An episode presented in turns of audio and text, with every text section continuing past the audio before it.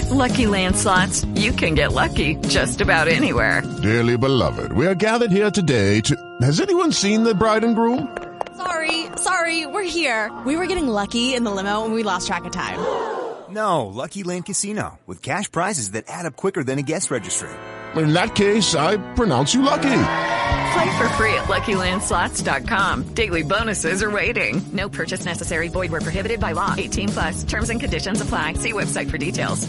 White supremacy is a sickness. If you took out a dodgy government business loan during the pandemic, you might be wondering if it'll ever catch up with you. And you might have a lot of company.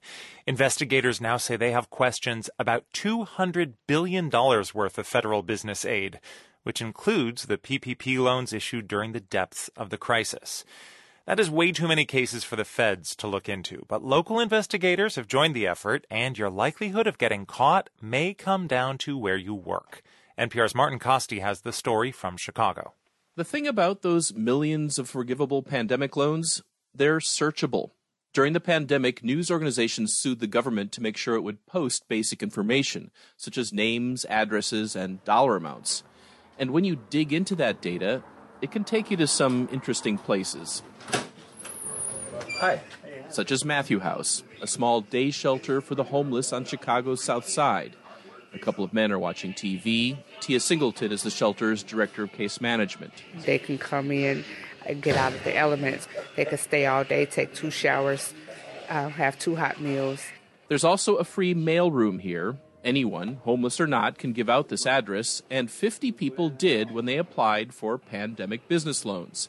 Records show that more than half of them got the money, usually $20,000, which was the standard amount for a one person business with $100,000 in revenue. Singleton looks at the list of names.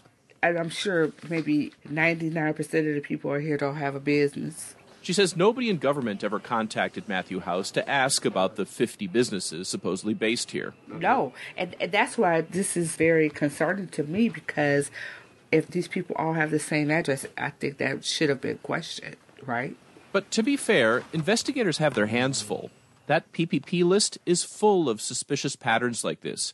There's repeated addresses, repeated names, and the recurrence of certain kinds of one person businesses that are hard to prove didn't exist. Catering comes up a lot. One study showed that Chicago had a higher rate of these suspicious loans than other big cities. It's not clear why. Lisa Noller says you have to be realistic about what the feds can do about it. Well, there's there's a resource issue. Noller's a lawyer who used to prosecute financial crimes for the U.S. Attorney's Office in Chicago. She says the feds tend to look for cases with a good return on investment, egregious cases where someone claimed to have multiple employees and stole millions these one person business loans are just less interesting. The federal government does not have so many prosecutors that they can pursue people who got $20,000. There's also no jail time for a $20,000 offense. So, does this mean the small fry will get off scot free? Not necessarily, because this is where the inspectors general come in. I'm Will Fletcher. I'm the inspector general for Chicago Public Schools. Inspectors general for public agencies often investigate fraud committed by their employees. Fletcher knew that he'd have his hands full when he saw how, during the pandemic, the feds were handing out money with few questions asked. When that happened, when we saw how little information was being collected, we knew that people would go for it. So Fletcher's office ran that PPP data against the list of Chicago schools' 30,000 employees. While they may have correctly assessed that the chances of an FBI agent showing up at their door were rather low. What they probably didn't count on was that local oversight agencies would be looking into these loans because they have to protect the integrity of the government entity that they work for. He says so far they've identified 15 cases of fraud among school employees, and more cases are open. Things are even further along over at the Chicago Housing Authority. The inspector general there is Catherine Richards, her office overlooks a noisy junction for the L train. Last year, her office identified 23 Housing Authority employees who had suspicious loans or got loans for real businesses that they'd been hiding from their employer. 16 employees ended up being fired. We had a good handful say they were using the money to start a business. Others just, you know, I, my sister told me to do it. I didn't read it, but I signed it. Some things like that. NPR reached out to the fired employees. Most didn't want to talk. One did, but not on tape. We're not using her name because she's admitting to a crime. I did get caught up in it, she said. But she also said she had decades with the Housing Authority and, quote, I was a damned good employee. The residents loved me, and I felt like what happened didn't have nothing to do with our jobs, unquote. But the IG says this does have to do with their jobs, especially since the Housing Authority doles out federal money. You can't administer a federal program if you've defrauded another federal program. so other public agencies are also running investigations. Chicago IG Deborah Witzburg won't say how many of the city's 36,000 employees are under scrutiny or which ones, but she says she has certain priorities. We are appropriately more concerned about potential abuses by people in positions of public trust high ranking people, you know, city officials, people in positions where they interact with or control some piece of city finances, etc. And this isn't just about public employees either. People on government aid are now under suspicion. Denerica Brooks is with Chicago Legal Aid. The Chicago Housing Authority is affirmatively looking at that online ledger to see which families have received PPP loans, and the CHA is using that information to terminate the subsidies of those families. The CHA has identified almost 9,000 loans linked to people in subsidized housing, and it's telling residents to explain pandemic aid that potentially disqualifies them for their low income benefits. But Brooks says this is unfair, making them justify their PPPs when so many big businesses didn't have to. She says it's making people anxious. The worries are when will they start looking? When is the cutoff? Am I safe? And what can I do? And who's going to be able to help me actually preserve my subsidy if I need help? As to the question of how long this will hang over people's heads, Will Fletcher thinks it's going to be a while. I don't know that that concern ever gets stale. Besides being the IG for Chicago schools, Fletcher is also president of the Association of Inspectors General, they just had their conference in Chicago. He says around the country, every local or state IG he knows has some kind of PPP investigation going. He also predicts that the question of bogus pandemic loans will now become a permanent part of public agencies' vetting process. We think that it should be. We think that when you're hiring a new employee in any kind of a position of trust, it should be part of the standard background check where you went to school, whether you've had an arrest, you should also look for indicators of pandemic fraud, including PPP fraud. So, if you did bend the truth about having a small business during the pandemic, the feds are probably not coming for you, but that searchable list is not going away. Martin Kaste, NPR News, Chicago. It's a robot! Ash is a goddamn robot! Las Vegas relies on casino workers, bartenders, cashiers, valet drivers, among many service and hospitality jobs.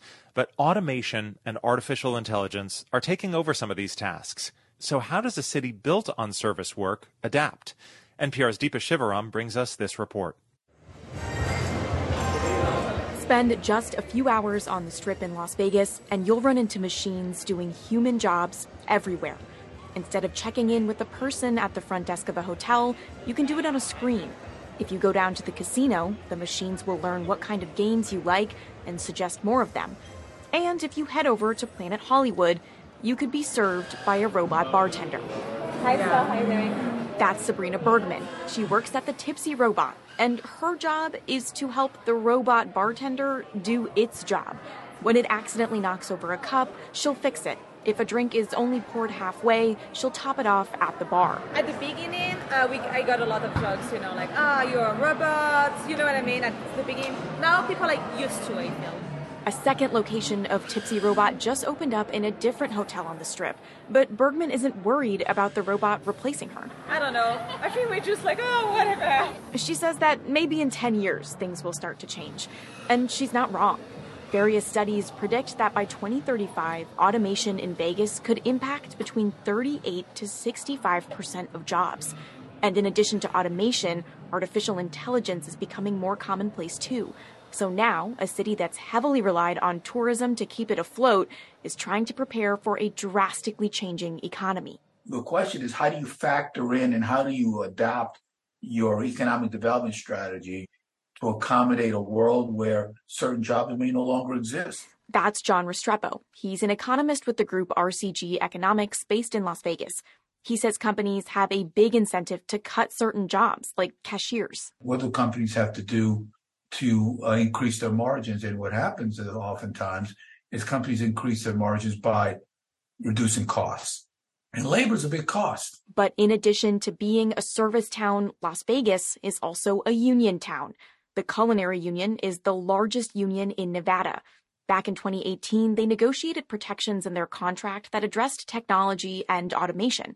If a company is planning new technology in the workplace, they have to give workers an advance notice, and it's mandatory to provide free training on how to use the technology. Ted Papageorge helped negotiate that contract five years ago. He's now the secretary treasurer of the union, and he's involved in talks for a new contract. At a rally to show support for workers on the strip, he says they're prepared to make artificial intelligence an issue to strike over. Look, we had a huge fight about technology in previous contract. We're going to have the same fight this time around. But he says it's still early. No one's really sure how much AI could replace jobs and workers. But his priority is making sure that workers have a safety net. How do our folks make sure that the jobs that remain that we can work them? And that we're not thrown out like an old shoe. We're not going to stand for that. Experts say artificial intelligence will affect different types of jobs in different ways. Some jobs will be wiped out, some will require retraining, and in some cases, it could help make workers more productive. And then there's the brand new jobs that AI could create that don't even exist yet. In Las Vegas, city officials know they have to start preparing for whatever changes are coming right now and that starts with getting the community familiar with AI in the first place. Hey, take care. Yeah. At the Las Vegas Chamber of Commerce, local business owners, teachers, and entrepreneurs have gathered to find out how AI can be used in their lives. Tony Yee is at this panel. He owns a small moving company in Las Vegas, and he's looking to learn about AI so he can grow his business. I'm really intrigued with AI, and I know it's the next frontier. So it's just like how people didn't believe in the internet back in the 90s. This is the next revolution and and if you're not on board then you're going to be left behind. That's just what and i don't want to be left behind. Eventually tony wants to be able to use ai to essentially function as his hr department to handle things like evaluations from customers a job that previously he'd have to hire another person to do. Deepa shivaram npr news las vegas. Please tell me you speak english. I'm detective carter. Do you speak uh, any english Do you understand the words that are coming out of my mouth? Now we're going to take a deep dive into something that's been on our radar. Yeah, we at Morning Edition just want to circle back to make sure we're on the same page about something. It's a new survey about the most annoying office jargon. Ugh. A recent poll by the company Preply asked white collar workers to weigh in on the words and terms they are most sick of hearing at work. The number one most annoying term on the survey, drumroll please, circling back. And it ah. turns out that people are not a fans of coworkers saying touching base or pinging each other. Oh, so Daniel, I think we might be these annoying coworkers here.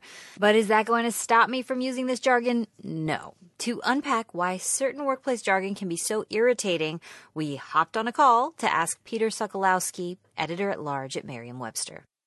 When we see terms like fast paced environment or entrepreneurial spirit or to wear many hats, they become kind of cliches and they lose their intensity. They lose a little bit of their meaning. Sokolowski says words that are supposed to bring clarity can start to sound empty if the boss uses them too much. In English, we value clarity and we value simplicity and especially when explaining complicated ideas. The words that ring true are the ones that break ideas down. So, when language is used to create emotional distance, like calling layoffs a reduction in force, people notice mm-hmm. and they get annoyed. But Sokolowski says workplace jargon does have its place. Another one that people love to hate is onboarding. But the fact is, of course, onboarding serves a function, and uh, if you step back from it, you can realize that yes, to you know give a quick survey of a new workplace to a new employee, there is a utility to that, and maybe we need a name for that. I mean, we could just call it training, but anyway, people tend to be pretty conservative with their language habits, Sokolowski says. So when we hear new words, they can get under our skin pretty quickly. We all have peeves about language. We all have preferences about language. And typically, because language always changes, we notice those changes and we almost always hate the changes that we notice. But Layla, you never irritate me with your office jargon, so keep on going. Thanks. And a little uh, word from the wise before you ask a coworker to think outside the box, maybe take your own advice and find another way to say that. Billie Holiday, I sing your blues. Bet your life against me, and I swear to God you'll lose it. Motherfuck the cops, we still singing for St. Louis. Motherfuck the cops, we still singing for St. Louis. Motherfuck the cops, we still singing for St. Louis. Thousands of child abuse reports come into Missouri's Children's Division every year. Many are investigated and resolved. The biggest outlier is the St. Louis area, though, where investigators are struggling with huge caseloads. St. Louis Public Radio's Jason Rosenbaum reports clearing the backlog is a big challenge. Last fall, Anna Riley read the newspaper and saw an article about a staffing shortage in Missouri's Children's Division. I read the article. I said, This is something that I can do. This is a position that I can help in. So she went to a job fair and was hired on the spot as an investigator who looks into accusations of child abuse and neglect in St. Louis and St. Louis County. I loved serving my families. I loved being able to help people. Um, a lot of times it's just like a simple advice or like a, hey, mom, dad, you guys are doing good. Uh, just keep doing good, stay on track. you've got this. Um, and sometimes those three words or four words could just help a family, like uh, you know, maintain stability. Soon after she started her job, Riley discovered that her office was critically short of investigators. That meant that her caseload grew far beyond what she should have been handling. Riley reached a breaking point after she worked a weekend shift where she was given more cases on top of the ones she was still investigating. She realized there was no way she could climb out of her caseload, so Riley quit. I did not quit because of the content in the case. I quit because of the caseload. Riley's departure as an investigator speaks volumes about the troubles around the St. Louis office of the Children's Division, and some of the numbers that describe the problems are stunning. As of mid August, there are only 16 investigators looking into abuse and neglect in St. Louis and St. Louis County. There should be 60. And there are 6,124 cases of alleged abuse or neglect that were not closed after the department's target of 45 days. It's a backlog that's alarmed elected officials, child welfare experts, and former Children's Division workers like Lazarus Jameson. I firmly believe that like this is a huge problem that leads to unsafety and harm and death like we are talking about literal lives tons and tons of them So, how did the state get to this point? Part of it comes down to how extensive it is to investigate alleged child abuse or neglect. Once an accusation is routed to an investigator, that person needs to talk to a lot of people the person who made the call to the hotline, the person or people accused of abuse or neglect, and the child who may be at risk. This process can take a lot of time, especially since investigators have to physically visit people's homes. State Representative Keri Ingle used to work as an investigator for the Children's Division. The Lee's Summit Democrat notes that it wasn't unusual to go into a case looking for something specific and find other alarming issues. I had circumstances where I would get a report of educational neglect, and I walk in and there is really bad hoarding going on in the home. It is absolutely unsanitary. Maybe there are other children there that I that weren't even on the original report. Maybe there's sexual abuse going on. Maybe it's an open meth lab. Like these things happen. Not all of the more than 6,000 overdue cases will result in substantiated abuse or neglect. Some are still open because investigators are so busy that they haven't filed the paperwork yet. Indeed, the average workload for a St. Louis investigator is 150 cases. Some have a higher number than that. A manageable caseload is supposed to be between 12 and 15 cases. Darrell Missey knows this. He's the director of the Children's Division. He does say if a child is in imminent danger, Children's Division workers will try to see that child within a few hours and make sure law enforcement is contacted. But Missey says the lack of staffing means that investigators are in triage mode. Things that are crimes and are, are emergent, you, you, you put on the front burner and then you know the the dirty house case, the educational neglect case, those things uh, may take some more time because you're not, you're not thinking somebody's going to be harmed today because of that.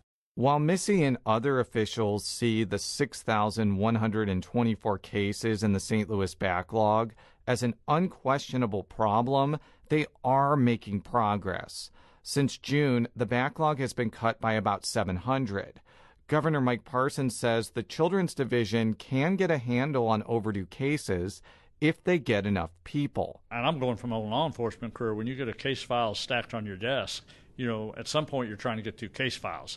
And that's the wrong area we want to have anybody in that position. We want to make sure they look at those case files, understands the fact of a case, and then understand how to take action. Attracting investigators with bigger salaries is a problem too. The Children's Division cannot increase salaries based on the cost of living in a certain part of the state, according to Department of Social Services Director Robert Knodell. That means that the starting salary for an investigator in rural West Plains and an investigator in suburban St. Louis County is the same, around $43,000 a year. Knodell also said that while the division has been able to hire more investigators recently, the new employees need time to acclimate to the unique and sensitive work. You know, even though we are seeing, you know, some positive trends in terms of hiring in the St. Louis region, you know, we do, you know, those individuals have to be trained. This is, you know, very sensitive work. There are a lot of statutory uh, requirements that uh, that that come along. So, you know, we can't just simply toss someone in the deep end of the pool. Lawmakers from both parties have praised both Missey and Knodell for bringing light to staffing issues in the Children's Division and providing guidance for how to alleviate the caseload problem. Ultimately, Democratic Representative Rachel Proudie of Ferguson says the state urgently needs to find a way to pay investigators more. It's imperative for the children who are at risk. The answer to what happens when we don't do it, though, is that we are going to create a bunch of broken individuals with a myriad of is- issues and trauma from having been abused and neglected, and no one was able to intervene, and children are going to die. Uh, there are no two ways about it. In the meantime, the Children's Division is holding a hiring fair every Tuesday at its Page Avenue office in St. Louis County. They're looking for investigators to help protect the region's children. I'm Jason Rosenbaum. St. Louis Public Radio. Did you know as a girl growing up that one day you'd be a maid? Yes, ma'am, I did. And you knew that because? My mama was a maid. My grandmama was a house slave. House slave. Do you ever dream of being something else?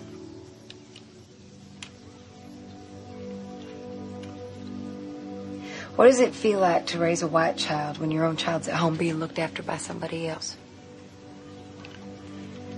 It feels.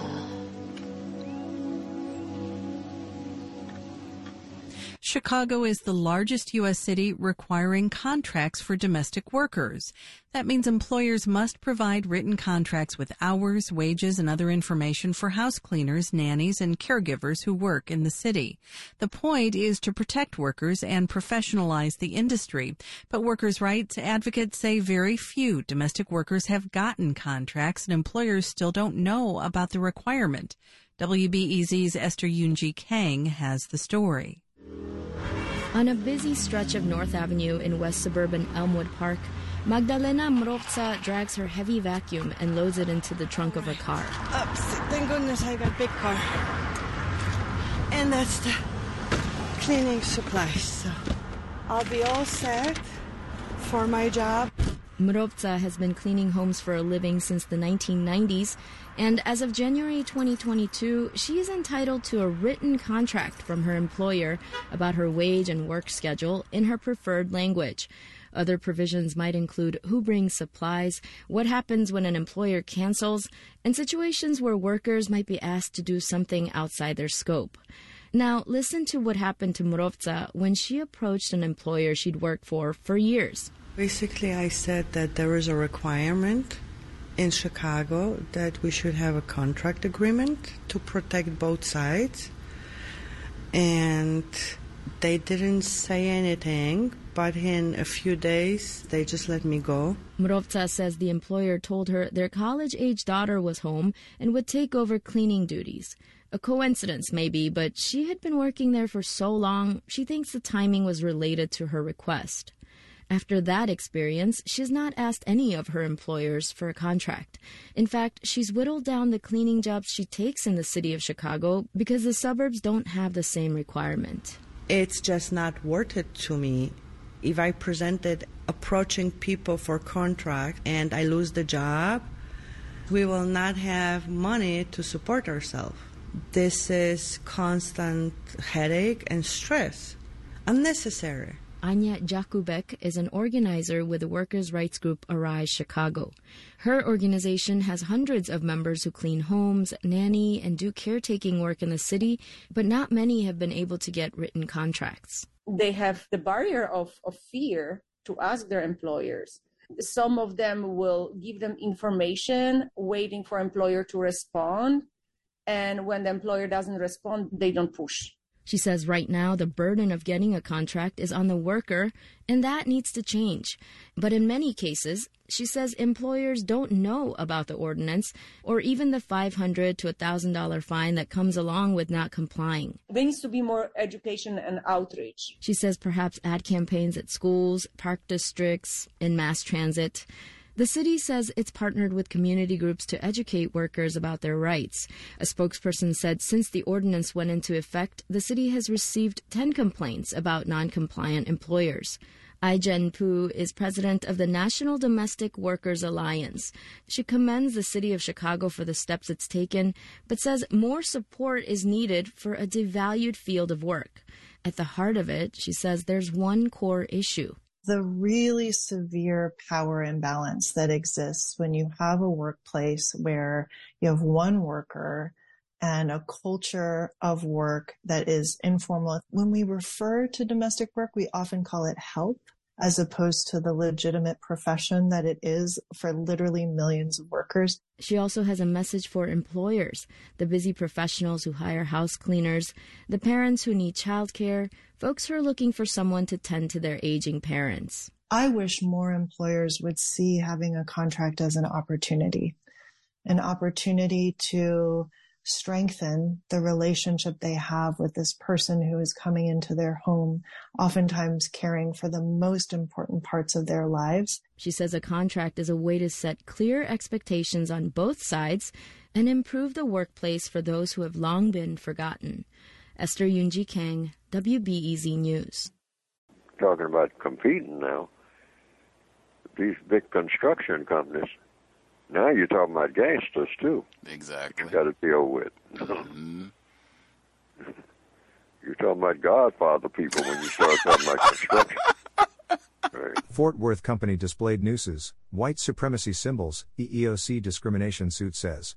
A Fort Worth crane company subjected four black employees to racial discrimination and harassment, including hanging nooses in the workplace, according to a U.S. Equal Employment Opportunity Commission lawsuit filed Thursday against TNT Crane and Rigging Incorporated in a news release. The EEOC said TNT Crane and Rigging created a hostile work environment for the black employees through the open display of nooses and white supremacy symbols such as lightning bolt stickers, along with being subjected to derogatory terms and racial slurs by employees and managers since at least 2018.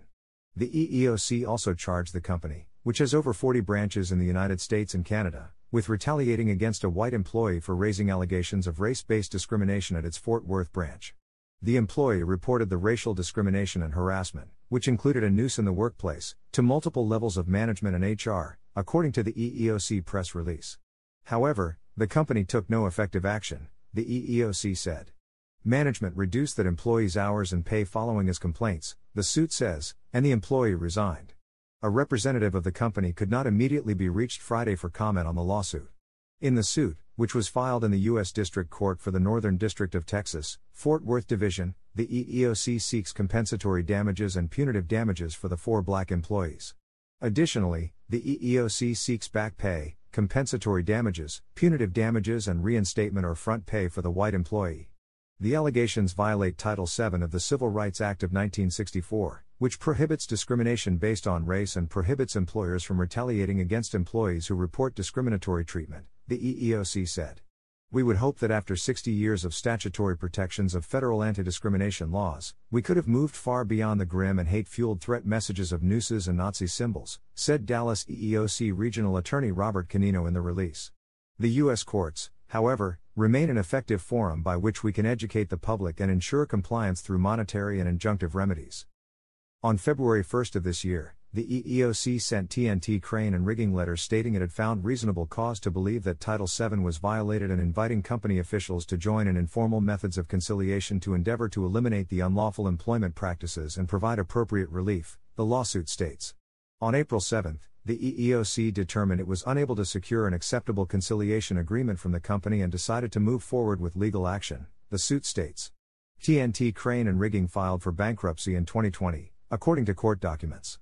The company was restructured as a private company in October 2020 with a new ownership group and received a $225 million loan. Mark Irian took over as the company's new chief executive officer in March 2023. This story was originally published August 25, 2023, 10:46 a.m. Context of white supremacy. Gus T. Renegade, worthless Negro from Virginia, in for another broadcast, hopefully to share constructive information on the system of white supremacy. Today's date, Friday, September 8, 2023. So I have been told. Our weekly summit, neutralizing workplace racism, not for spectators. Now, if we have any folks, any line of work, you do construction work, welding, engineering, technology. You work in the service industry. In Vegas, maybe you do some catering. They say they got an abundance of caterers in the Chicago area who all have the same suspicious address. But if you are in any of those uh, groups and you have figured out some things, they do not retaliate against you in the workplace. They don't have any sort of crude, racist graffiti on the stalls, walls, cubicles, chairs, wherever in your work environment. That never happens. They might be racist, and you think they are, but everyone behaves in a professional manner for the time that you're there. You get all of your promotions, raises, performance evaluations, always you get the highest marks. They don't mess you over when it comes to vacation, compensation, benefits, all of the above. You are good. If you have figured out how to get to that level of at least workplace comfort, let us know. What did you do? Did you have to say a few things? Did you have to do a few things? Both. Policy and procedure we would like to see if we can replicate as much as possible if you have got yourself to at least that little bit of workplace comfort. Please share with us. Lots of us are struggling. You heard. B number 605 313 5164. D code 564 943 pound press star 6 1 if you would like to participate.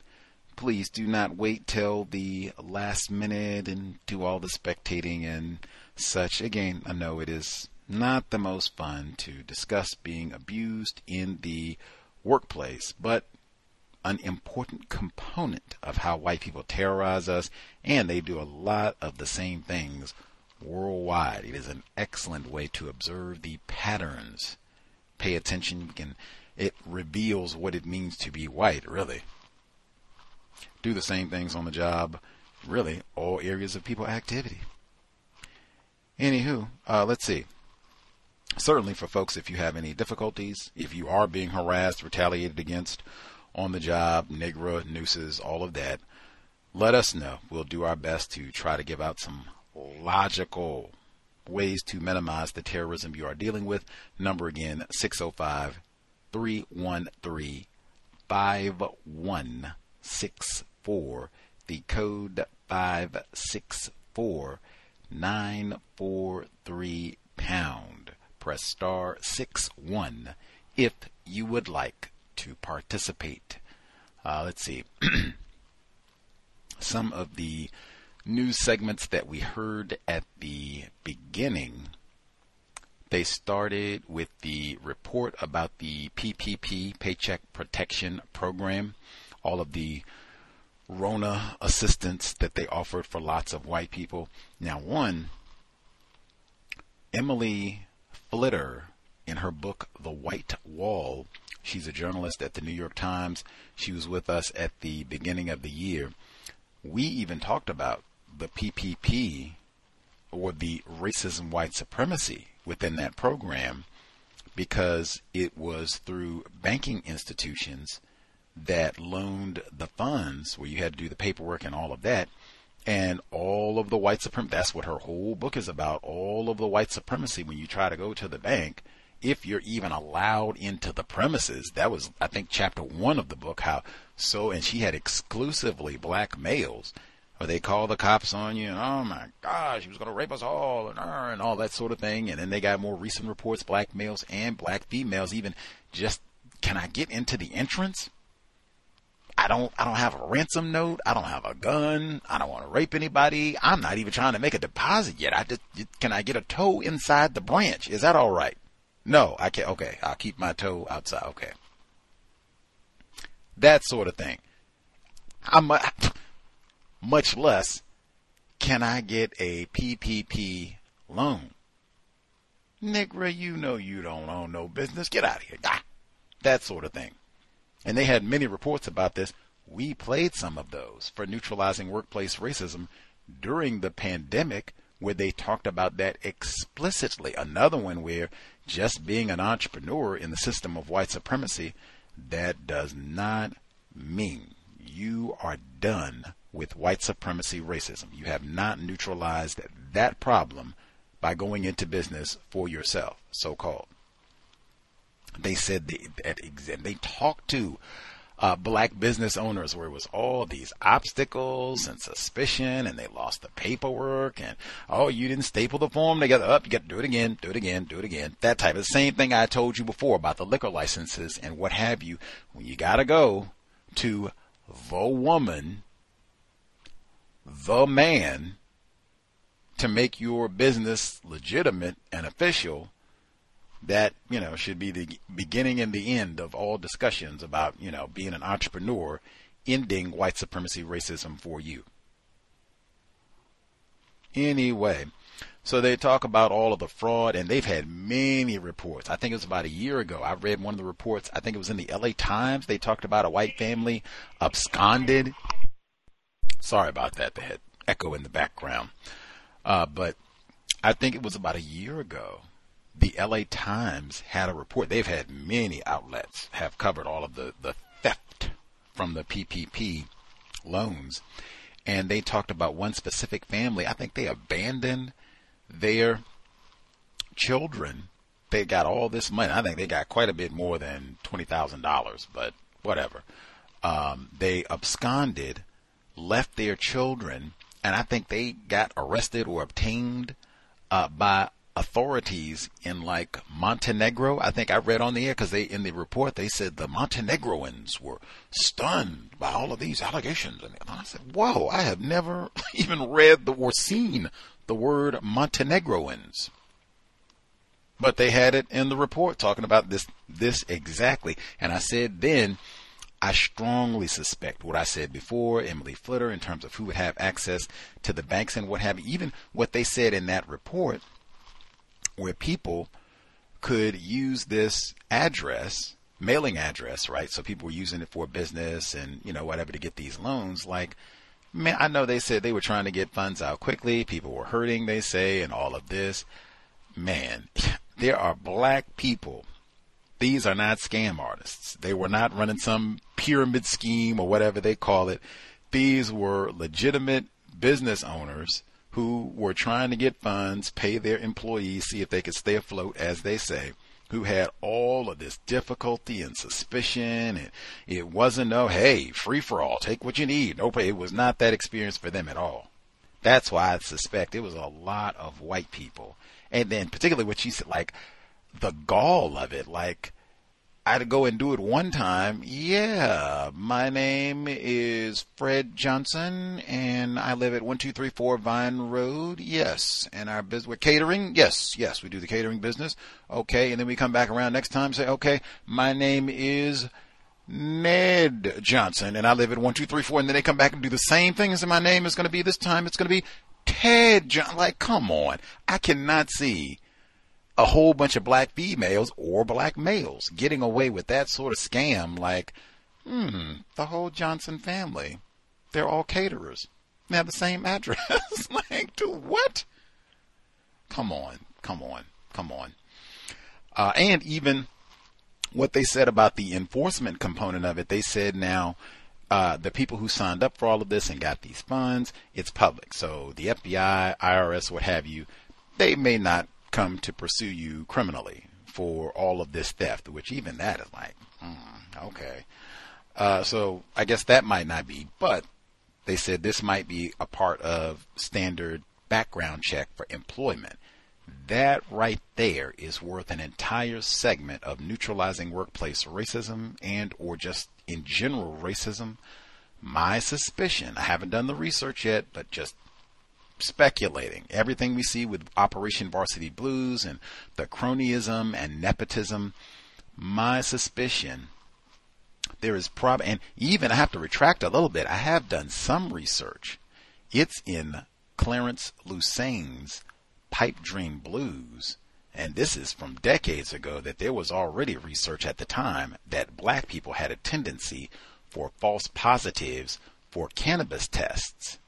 Uh, and he talked about, he wrote in his book about the implications of that sort of research for a workplace where you got Jerome or Jamal and they go in for a job and they get the drug screening and they get a false positive. Did they get to take a second test? Did they get to come in and what are you talking about? I don't even consume what you talk. I didn't do. Let's take another test. What is this?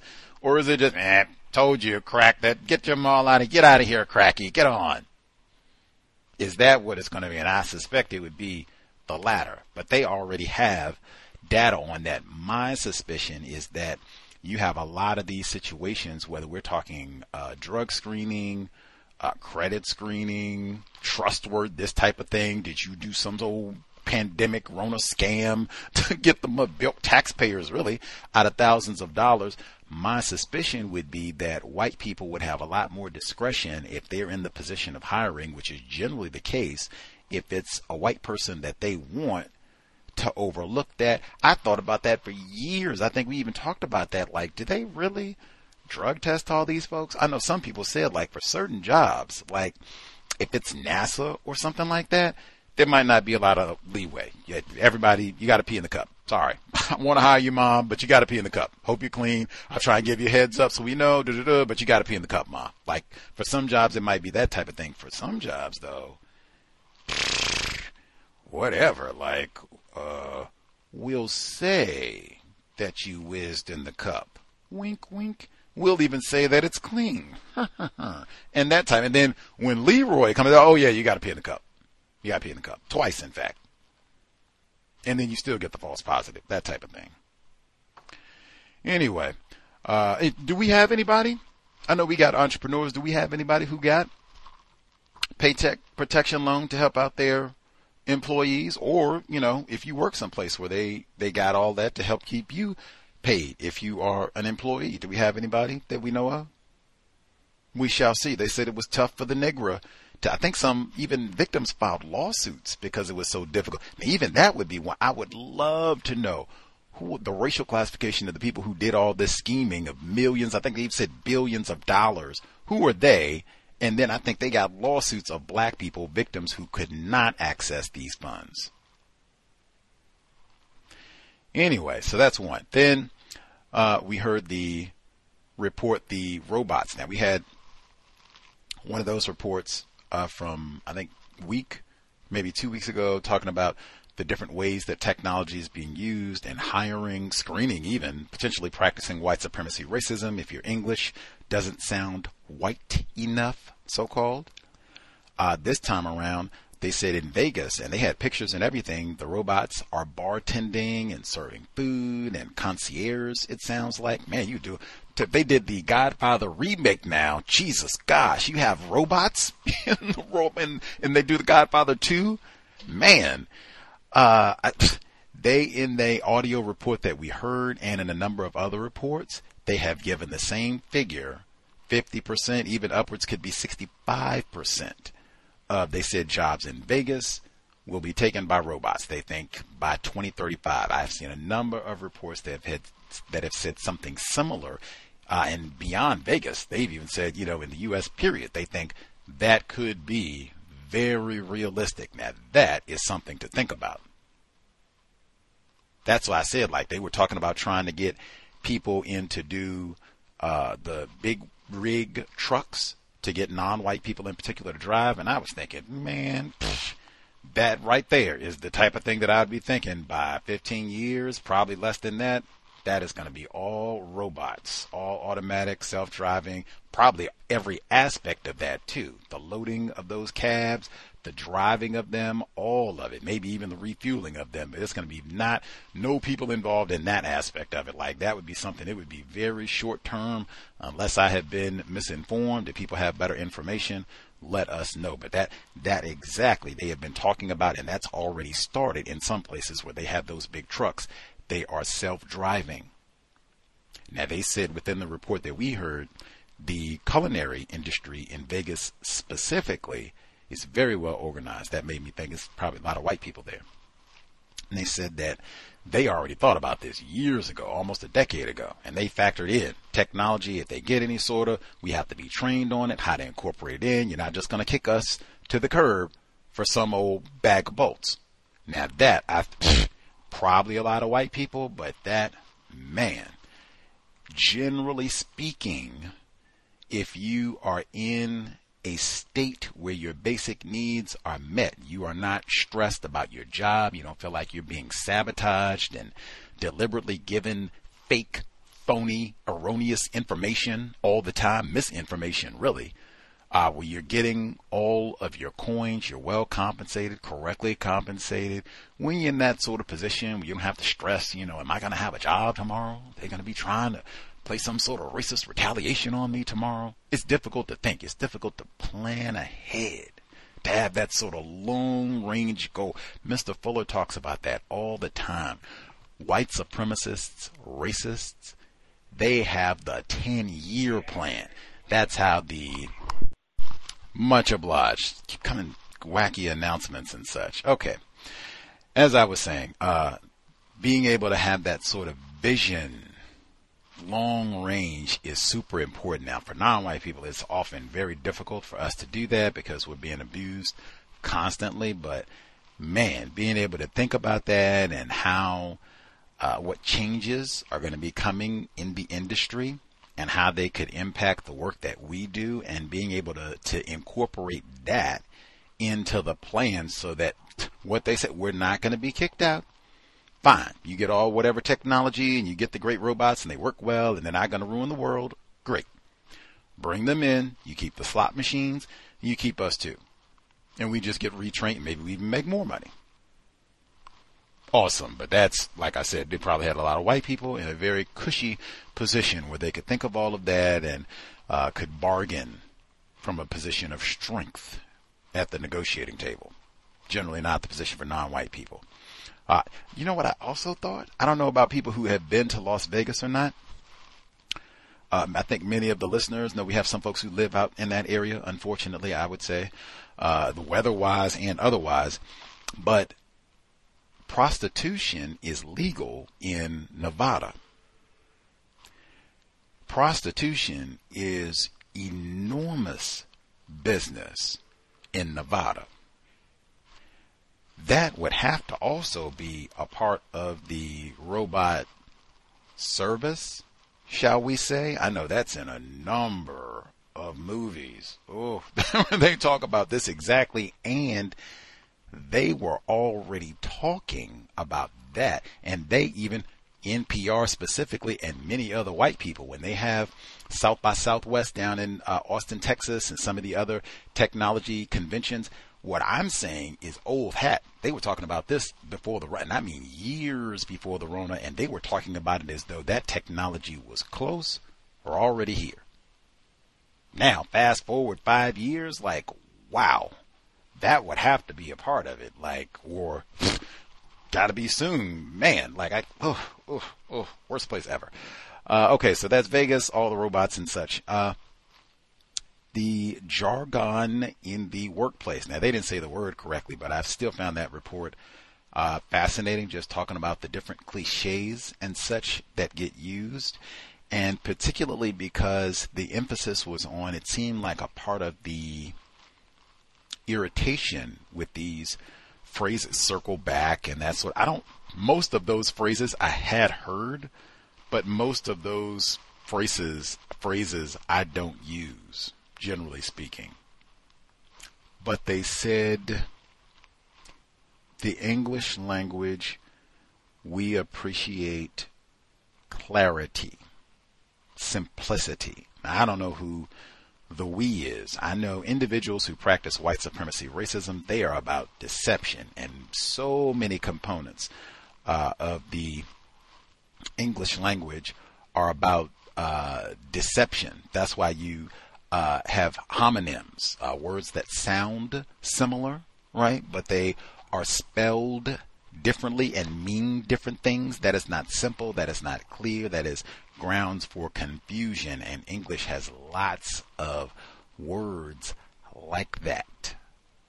I've even started picking out like that seems to be odd. Most other languages don't function that way, but that is another story. But uh, and in the workplace, that's one that we talk about all the time, where it seems frequently at work people are not about clarity; they are about deception, and deliberately not answering your question and or speaking in vague terms so that you can't really grasp what's being asked of you what is the specific task what are we supposed to complete that sort of thing.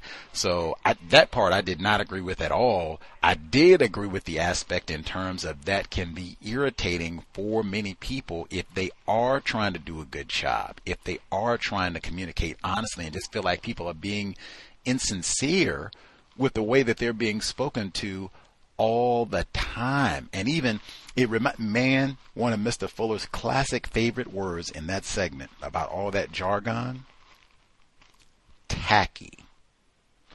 So much of what happens in terms of the speech and behavior in the work environment is tacky, and that's how you end up with a lot of those insincere phrases and then everybody just uses them all the time and you know we got to circle back to this and we're onboarding that. It's just like oh man you don't you don't even have an authentic thought. Everything is just pre-packaged and boom boom boom boom boom and edgy this and okay all right let's just hurry up and get through the day. Thank you. Um, let's see. The got the jargon.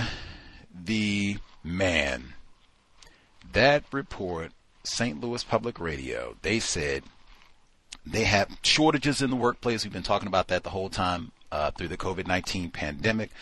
Shortages specifically with investigators for child sexual abuse allegations, abuse and neglect allegations.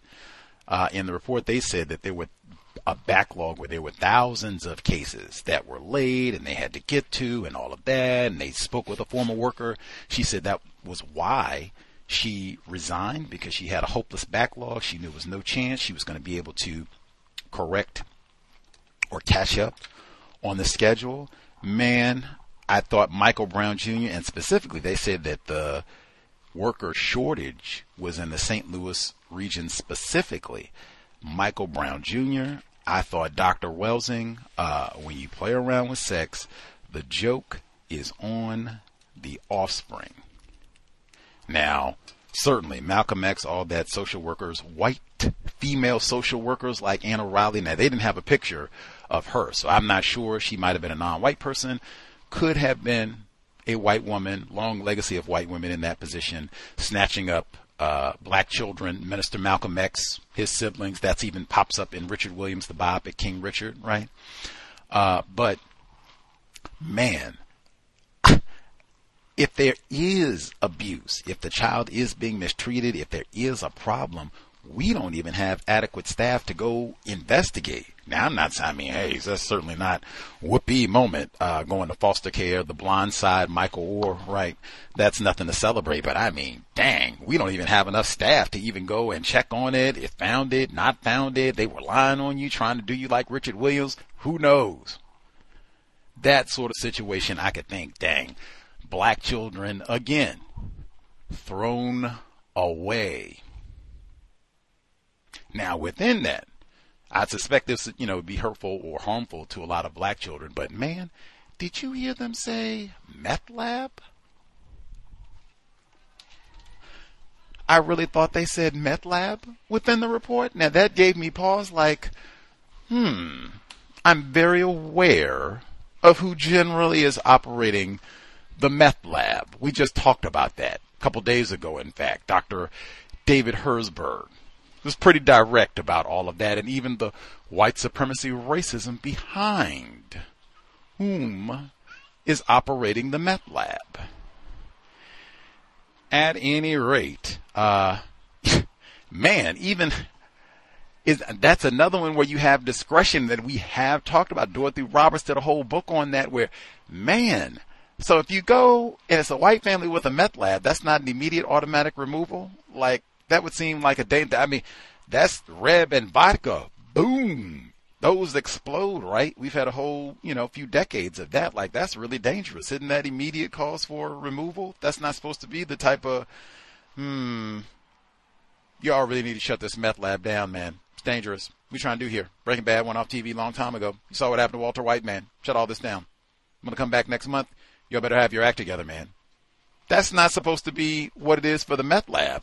like that's like, whoa, you arrests, man. That's not no warning or what, what do you mean? They got a meth lab, not, and they didn't even say a little bit of meth. like, they said a whole lab. Like what is, whoo, what does it mean to be white? Anyway. Uh, that report easily could have been the compensatory call, and I just played it because, I mean, hey, at the root, it was a worker shortage. I don't necessarily know if that's a career I would want to go into, removing potentially non-white children from their home and that sort of thing. But man, thousands of cases behind and all the rest of it. I mean, when you play around with sex, the joke is on the offspring. The last report that we heard, the TNT construction crew down in Texas, I had like a mild chuckle about that TNT, like dynamite explosives. Hmm. Uh, but they, we've heard many, many reports. We've had uh, non-white construction workers call in and attest to the exact type of thing that they discussed in that report the nooses, NIGRA, retaliation, all of it. Document, uh, take pictures of all of that because that whole environment is so crude. Uh, that's why Mr. Fuller said, Godfather type people in the construction business, you know, bodies disappear and all that sort of thing. That we have the muscle to be gangsters about all of this.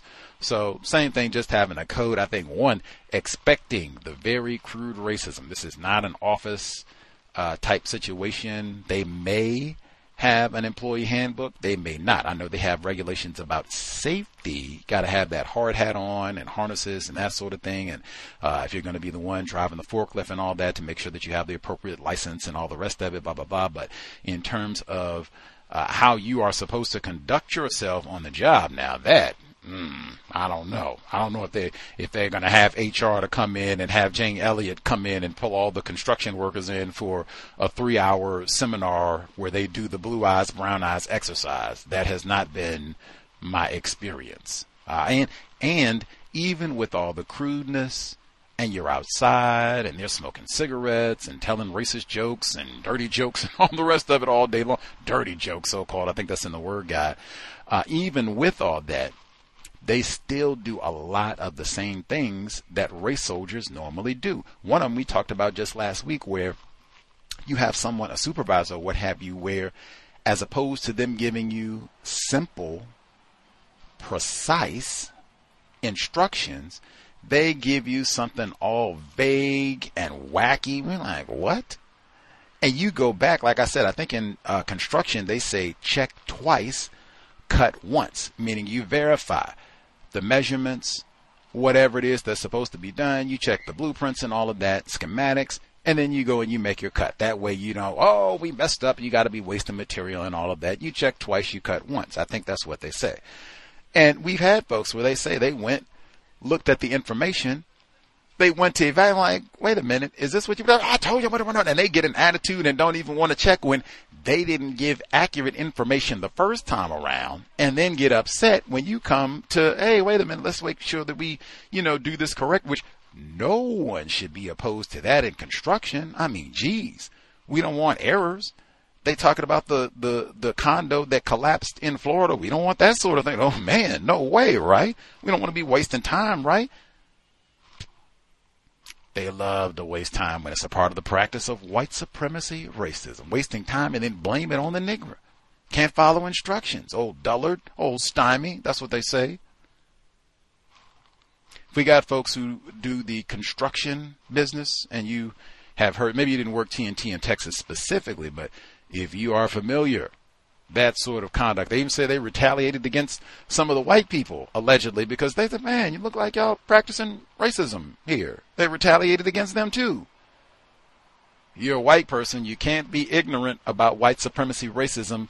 You will get in trouble with other white people. Anywho, uh, if folks have their own situation, if you first and foremost if you have figured out avoid some of these problems. Again, they don't come and harass you. You don't have Negras spray painted or scrawled all over the work area and such. They don't retaliate against you. You get all of your wages correctly. They don't mess you over on your time off, anything like that. How did you do this? Let us know. The number 605 313 5164. The code 564943 pound. Press star 6 1 if you would like to participate. Email until justice at gmail.com. We'll sprinkle in the emails as we proceed. Let me know. Did anyone here, did you, if you're an entrepreneur, did you get any of the assistance loans uh, that they provided throughout the pandemic for small businesses? Did you get any assistance? Or if you are employed for a small business, did where you work, did they get any of the PPP assistance any of those goodies to make sure that you all still had a paycheck and a job to report to while we were motoring through COVID 19. Anybody out there? Let us know if that applies to any of you all. That would be grand. Uh, and then, uh, as well, with the Oh, the robot, the robot portion. I don't because I know we do have people that work out uh, in the Vegas area. I don't know. Do we have any folks? Are the robots encroaching on your workspace? Are they pouring drinks or, or doing handling any other parts of your business, uh, that would for sure, like, you know, be something I would like to hear from folks moving forward. Like if that is, uh, anything, even if it's just, uh, how they check, they have the biometrics and such for how they check you in. I know some people have talked about that changing, going from the old, you know, card or whatever they gave you to kind of signify that you were on the premises. But definitely that's something all of us should be studying, keeping abreast with, and particularly in your field how is technology changing all of it to the point? Am I going to have a job in 10 years? That would be good to reflect on too. Let's see. Uh, folks who dialed in with a hand up, if you have commentary to share, line should be open. Let's see. Mm, mm, mm, 2252 2262. Sorry, 2262 should be with us. We'll nab by the hands as we proceed.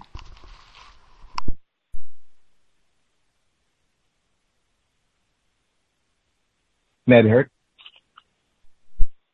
Yes, sir. Yes, sir. Thank you for taking my call and greetings to the COWS listeners and everyone else who may be calling in later. Um, to answer your question, um, I did apply for the small business loan, I believe is what it was, and I was rejected. Um, and uh, I do know people who have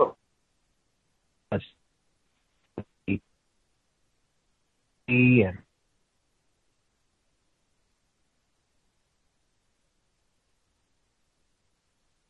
um, so it'll be interesting to see how these investigations play out.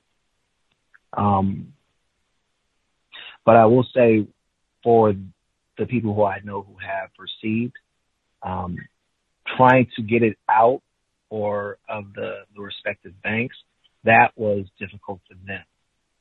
Um, some of the branch managers would make it difficult for them to pull uh, some of the funding out. And I believe um, one of the individuals I know um, had to sit down with the branch manager and I guess tell them about their business and stuff like that before they released the funds to them.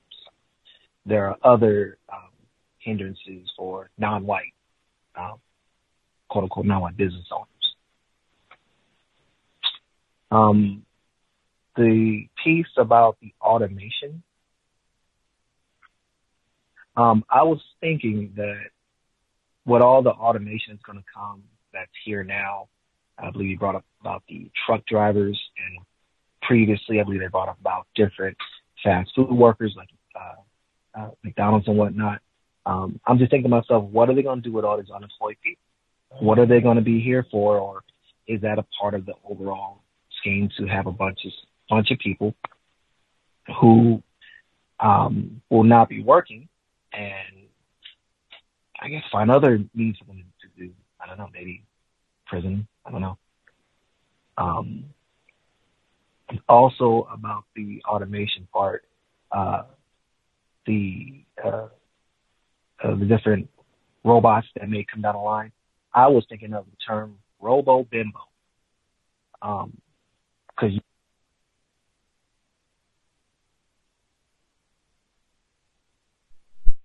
Oh, my fault. I think I, my finger slipped. Robo Venmo. My apologies, sir. Robo Venmo, and pick it up from there. Yes, sir. Uh, I, it was, uh, I'm not sure if it's considered a name calling though, but, uh, I was thinking Robo, B-I-M-B-O, Bimbo. Okay. Uh, it was because you brought up the fact of the quote unquote prostitution and stuff like that being legal in that uh, state. Cause that's what I was thinking that may happen. But it, uh, in Clark County, uh, the prostitution is not legal, and that's where Las Vegas. Um, moving on to the work jargon uh, that was brought up, the, the piece that was brought up about the word, different words and stuff like that. Today, a coworker was talking to me, and they brought up the term the dark web. Um, I didn't ask this person what they mean by that, but after they started talking more about it, they started they started talking about uh, uh, the things they find on the dark web, um, I, I get lost. He said I get lost, you know, as far as the time when it comes to him surfing or, or browsing through the quote unquote dark web. And he said he doesn't have time to uh for I guess, you know, personal issues with a girl or whatnot and he spends a lot of time at home. Uh so that is a, this is a non white person. Um and before I mute, was there another question you asked us? The PPP, the robots, the robots taking over in the workplace uh, in some capacity, if that's changing things for your field specifically? Yes, sir. I uh, work in an office. Uh, they are looking to automate different aspects of our employment, but I'm not too sure if it will totally eliminate uh, uh, office work. You know, well, in in uh, in California, in LA, but I do want to bring up that I believe uh, some time ago I brought up about the automation for the the ports and how the care unit person I knew said at first that they he's not afraid that a robot will take his job, but after some time has passed, and he started to see that some parts definitely are changing the way that they ship and move the different um, uh, stuff that they bring in. Uh, there's only like one port he says that still uses the manual labor here. Um, so yeah, so I think automation is definitely going to change a lot of things. And with that, I'll mute my line. Wow, I do remember you chatting it with us about that. Uh, the folks working on the port, Seattle is a port city uh, too, and at that time, the non-white person saying that they didn't they didn't really have concerns uh, about that. I think some of those uh, longshore workers, uh, it's a lot of white people. That that's another one of those union jobs where the white men and white women. No negras? It's California. We no negras. So that's one where you've had lots of white people get that cushy job with the benefits. But oh yeah, I remember that. And he said that before it was nah. I don't have any fears. They're supposed to train us. I think it sounded similar. They were thinking ahead those white people in those unions at the ports and had been saying, you know, if you get technology, same thing. You're supposed to train us so that we'll know how to use it, blah, blah, blah, and all that. But pff, whatever. That's when 2035, they are on the clock. There is no way they're going to be having Peggy and John. They're substance abuse issues? Are they going to be hung over and all the rest? Mad because the Rams didn't win the Super Bowl and they got to come in, work late, mad, take 15 cigarette breaks. Like, no way. No way. Be prepared. Uh, let's see. The, I had to hear it a few times. The Robo Bimbo.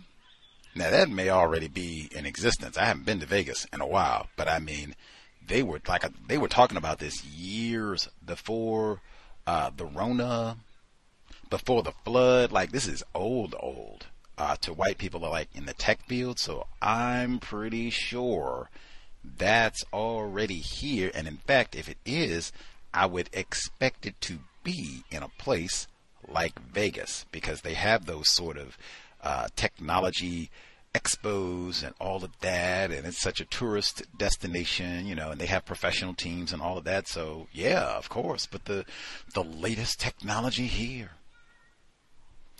tacky through and through. Um, the once again being an entrepreneur i am not. I am a broke worthless negro from virginia.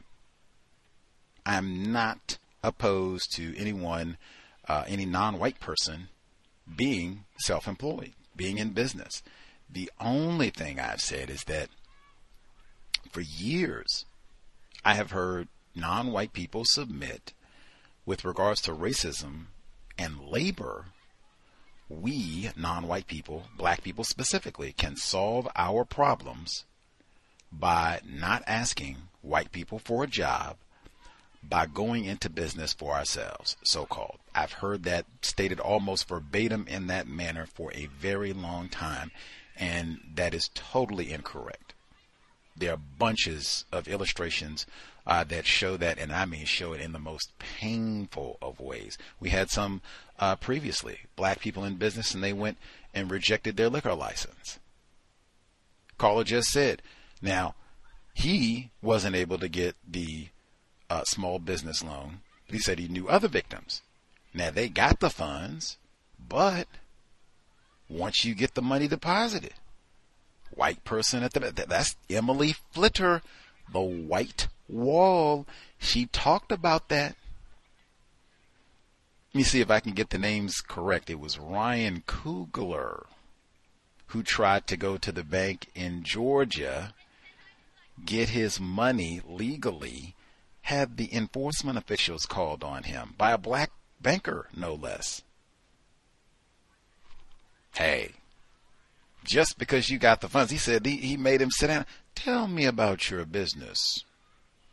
Jamal, if that is your name. What type of business do you have? Jamal. See, that's why I said I cannot imagine if it was Jamal, Leroy, they're doing the small business scheme and they use 50 of the same address, similar name, all of that.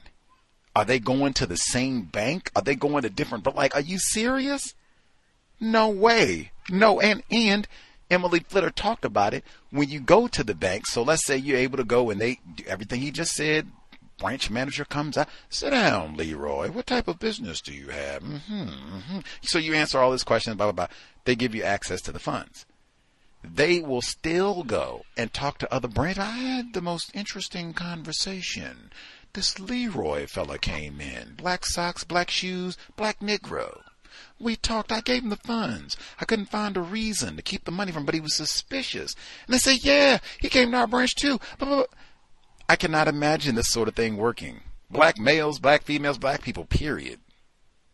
I'm guessing it had to be a lot of white people to do this. I could be wrong. We'll have to see. But that's another one. Black person even get even you get the funds. Mr. Fuller talked about that. Even if you get a million dollars, am I going to let you have access so that you can spend your million dollars? Maybe. have to see. See how I feel today. Uh, and now that also is something that people have been talking about, even I'd say for some years.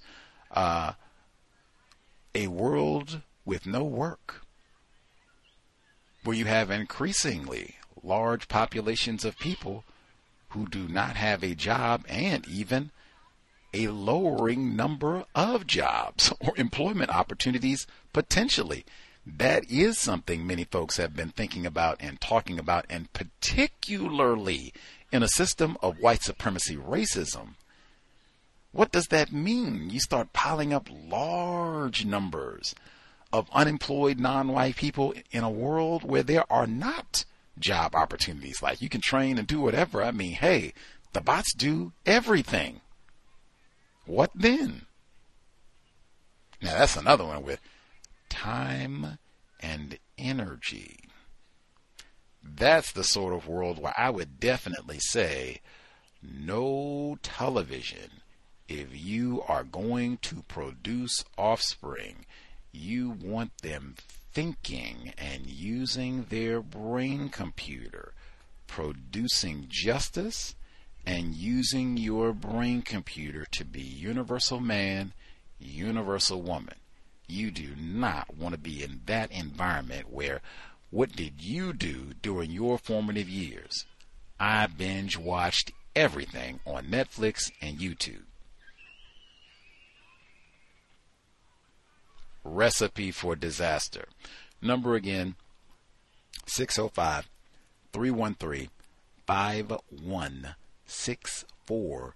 The code 564 943 pound. Press star 6 1 if you would like to participate. Attempted parents, you really have to model the TV aspect. You can't be on your phone Netflix all day long, Hulu all day long, YouTube all day long. That is a horrible example to set. Got to be using our brain computers active. They even say that that's a lot of the myopia and vision problems people have. It's all that screen time and phone and Dr. Wells looking at those small devices and not having a big broad view. Universal woman, universal man. Let's see. Other folks who dialed in with a hand up commentary to share. Uh, let's see. Lauren with us as well. We'll nab other hands as I see them. May I be heard? Yes, ma'am. Okay. Yes, sir. Good evening, everyone. Thank you for allowing me to speak. Um, about the segments that you played, the uh, the one where they were talking about the workplace jargon, uh, it really made me think about my job. They uh, they use so many metaphors. Sometimes I, I don't even know what they're talking about. You know, I have to ask questions, and again, you know, I think they don't like me asking questions. Um, a couple of weeks ago, we were in a meeting. You know, my manager's talking. You know, so I asked the question like, you know, hey, where where are we supposed to get the information to do that? You know, she tells me, hey, you know, I'll circle back to that. She tells me, you know, like we'll we'll get to this later. She never did. The meeting was an hour long. She never answered my question. You know, we're in these meetings. Um, you know, we're talking about safety typically, and they'll you know use terms like uh, blind spot, implying people don't know um, uh, things that they're doing incorrectly, which I don't agree. You know, these people know what they're doing; they just don't care. Um, I, I also noticed that he said we value clarity and simplicity, and that is just not true. Um, I actually had somebody give me a talking to a couple of weeks ago, um, saying that you know, I'm trying to think how he worded it. Um, you know, he said, well, he said, you know, I was really courteous. He, you know, he would say I was like the most courteous person in the office, but when this white lady asked questions. You know, if someone asked me who's going to have the shortest answer, I would say you. Okay, you know what's what's wrong with that? You know, but you get a you know, and she sends me these emails just all over the place, lots of I don't know, it doesn't make sense, lots of exclamation marks, and that's not a problem. But me being courteous, direct, succinct, that's a problem. Um, the staffing shortage in Missouri I I think they said they had 16 investigators and there should be 60. And the, the investigators had 150 cases apiece and a manageable caseload was 15 cases. Now, I think I got those numbers correct, but well, you know, so 150 cases is 10 times more than what's a manageable amount if the manageable amount is 15. That's just so much. And they were talking about all the cases that they don't get to investigate. And, you know, I was just thinking, you know, when you have the discretion to do something like that, to go through a pile and decide what gets investigated and what doesn't, I bet a lot of the times that, you know, the people who they decide not to investigate or, you know, not to give any punishment, those are white people. And the people who get investigated and or punished are probably non-white. Um, and anyone who is mistreating children that should be investigated and taken care of and you know just the salaries were really low forty three thousand dollars a year and no cost of living um adjustments. I just all of that was terrible. Um in chicago when they were talking about the domestic workers i noticed that the lady said that they call it help instead of work. And and they do. And that was the name of that movie the help. You know, and help and that implies that you know the other person is doing most of the work and you're just giving assistance. But I don't really think that's the case. So you know that's that's an example of in English uh, clarity and simplicity and, even honesty not being valued. Um, and she also talked about that uh, power imbalance. She said there's a severe power imbalance that exists when there's one worker and you know all of this. But you know i I think that's the case, not just um, with so-called um, domestic work, or if you're a maid or a housekeeper, or you're watching people's children. I think that exists just whenever we're interacting with white people. There's a same imbalance that white over non-white. You know, they're powerful over our relative powerlessness. So that exists. Um, the construction company, they were talking about just all the racist behavior. And it said they filed bankruptcy and then restructured with a, I think they said a $25 million loan. That's, that's a lot of money. Um, yeah, that's, that's what I have about the segments and just my workplace. Um, you know, the right, the white lady who typically um, mistreats me was uh, halfway on leave this week, so there's that uh, slight relief. Um, yeah, that's all I have for now. Thank you. Small victories or, you know, small comforts, take them as they come. Uh, white woman not being present for a while. I think we've had some other folks who've had to take solace in that. I think I bet that's the probably the attitude that some of the slaves had on the plantation. If master left for a week or so, like thank goodness, maybe we'll get a few few days of peace till they come back, maybe. Um, with regards to the how the cases get examined, uh, WNYC. Now that was all about Missouri and the shortage of investigators for these child abuse allegations. But some years ago, almost a decade ago, uh, New York Public Radio, they did a report on the lack of non-white district attorneys and how that impacts which cases get prosecuted. And one of uh, our key words here at the Cows over our 14 years of broadcasting, uh, discretion. They said they touched on the point exactly that Lauren just raised. Uh, in terms of discretion uh, and and just the prosecutor, how much discretion they have about which case is going to be prosecuted, uh, and they talked about child abuse specifically, uh, and they said that for whatever reason, well, for whatever reason, wink, wink, they had all these cases of white women abusing children, and I believe they said these were horrible cases of child abuse. This was not some, oh, I don't know, man, nah, nah, none of that. And and it was a black DA saying that she said her predecessors, for whatever reason, wink, wink, didn't prosecute. She came in, prosecuted them all, and slammed dunk, got all of them. Guilty, guilty, guilty, guilty, right down the line as she expected because she said there was nothing ambiguous about these. Why weren't these prosecuted? Hmm. But I would suspect, yeah, and this, in fact, I would expect the opposite discretion. Or exactly, it would be the same. I was thinking it'd be swapped around because they're going to snatch, but yeah, it would work out the same way. We got a pile. We got to go investigate. Now, are we going to go investigate the black people, the niggers? or the white people? Hmm. Hmm. And I can see the racism both ways. If you think the child is really in danger and you really don't care about Negro children, leave them there. We go investigate the white child, make sure they're okay. Or I don't care about niggers and I don't care about their families, so we go investigate this one and they're okay. Or maybe they could just use some support services. You know, we hook them up, you know, whatever they need. Keep the child in the house. Ah, practice racism. Yeah, you got to come with us. Yeah, yeah, yeah. Nap, nap, nap. You don't, nap, we can't do anything about that. Child's coming with us.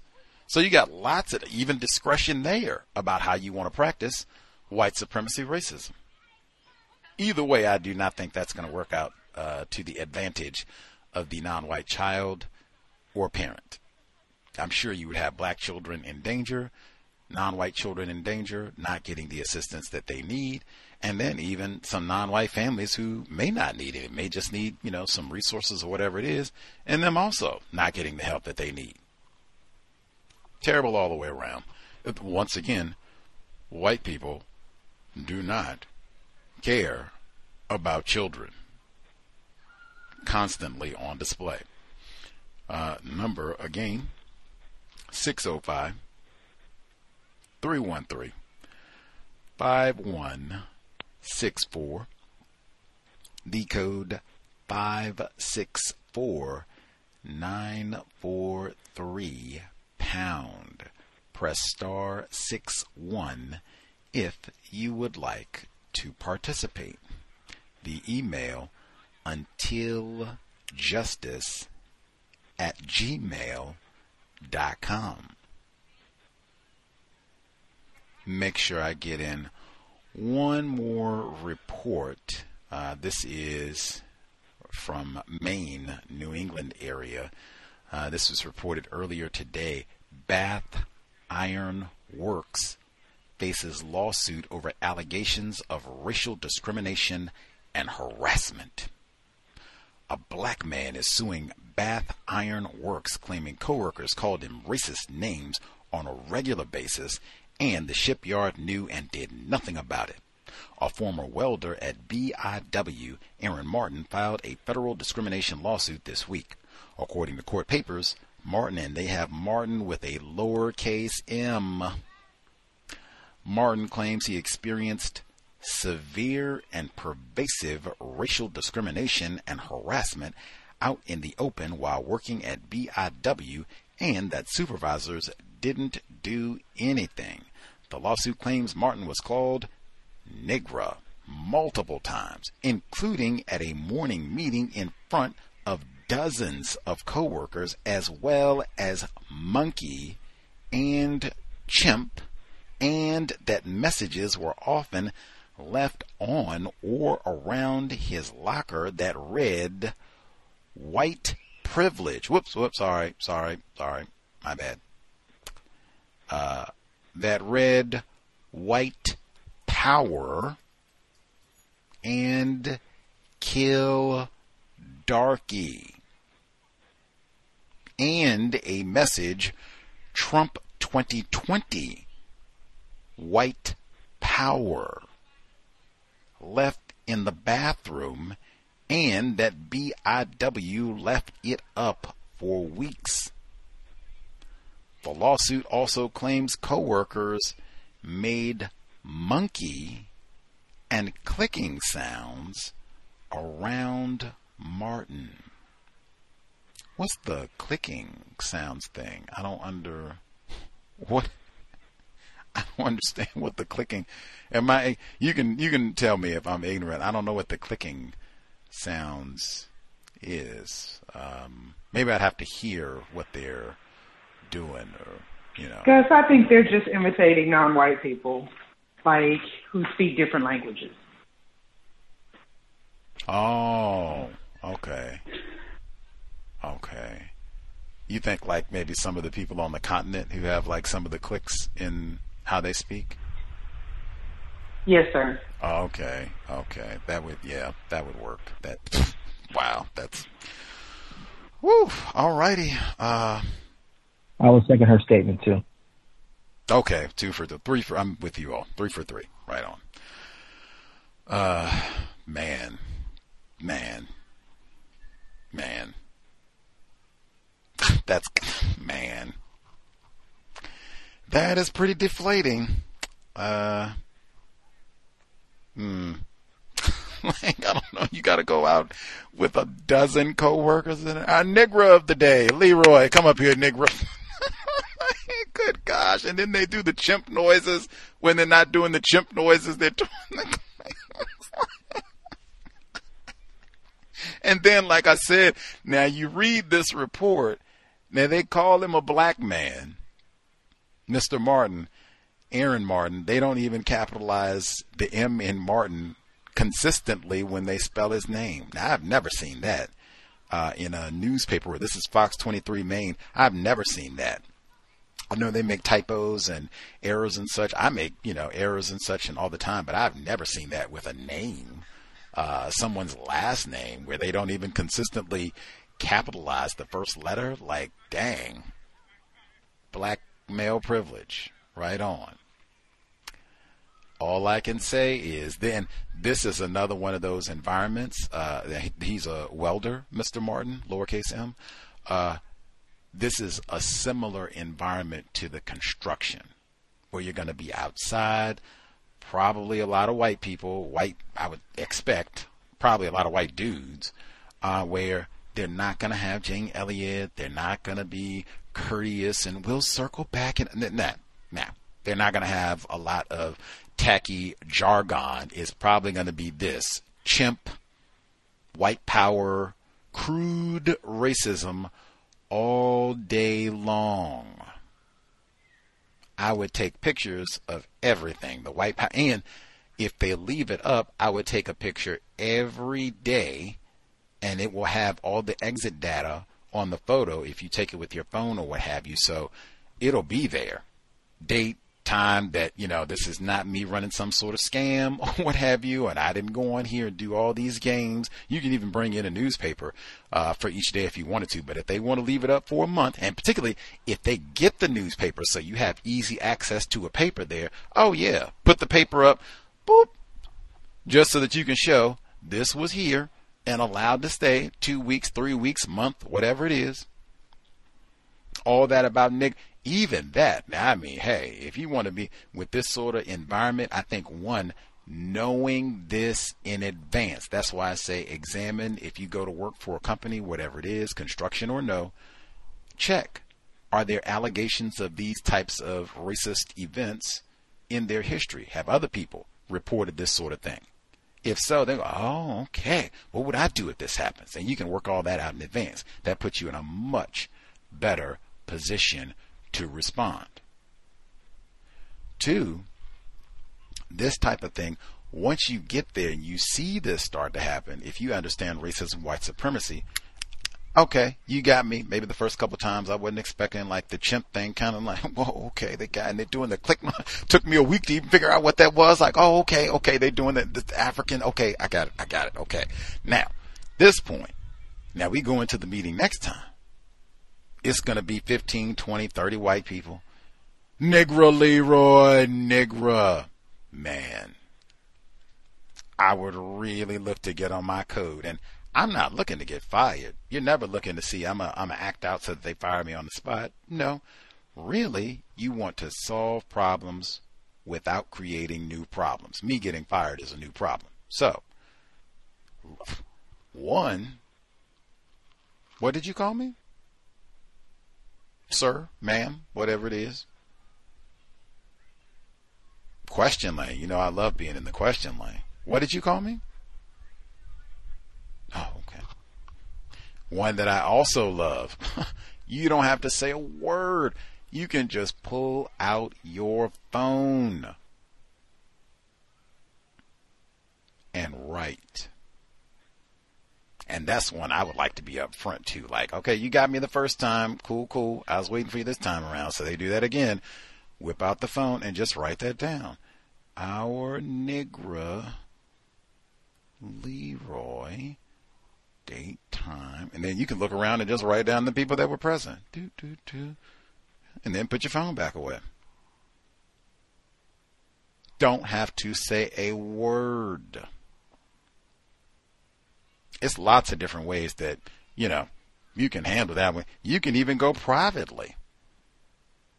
Hey, Tom, good to see you. Great work this morning. Love the speech. Hoping we get this project done. Can I ask you a quick question? Why do you call me a Negra?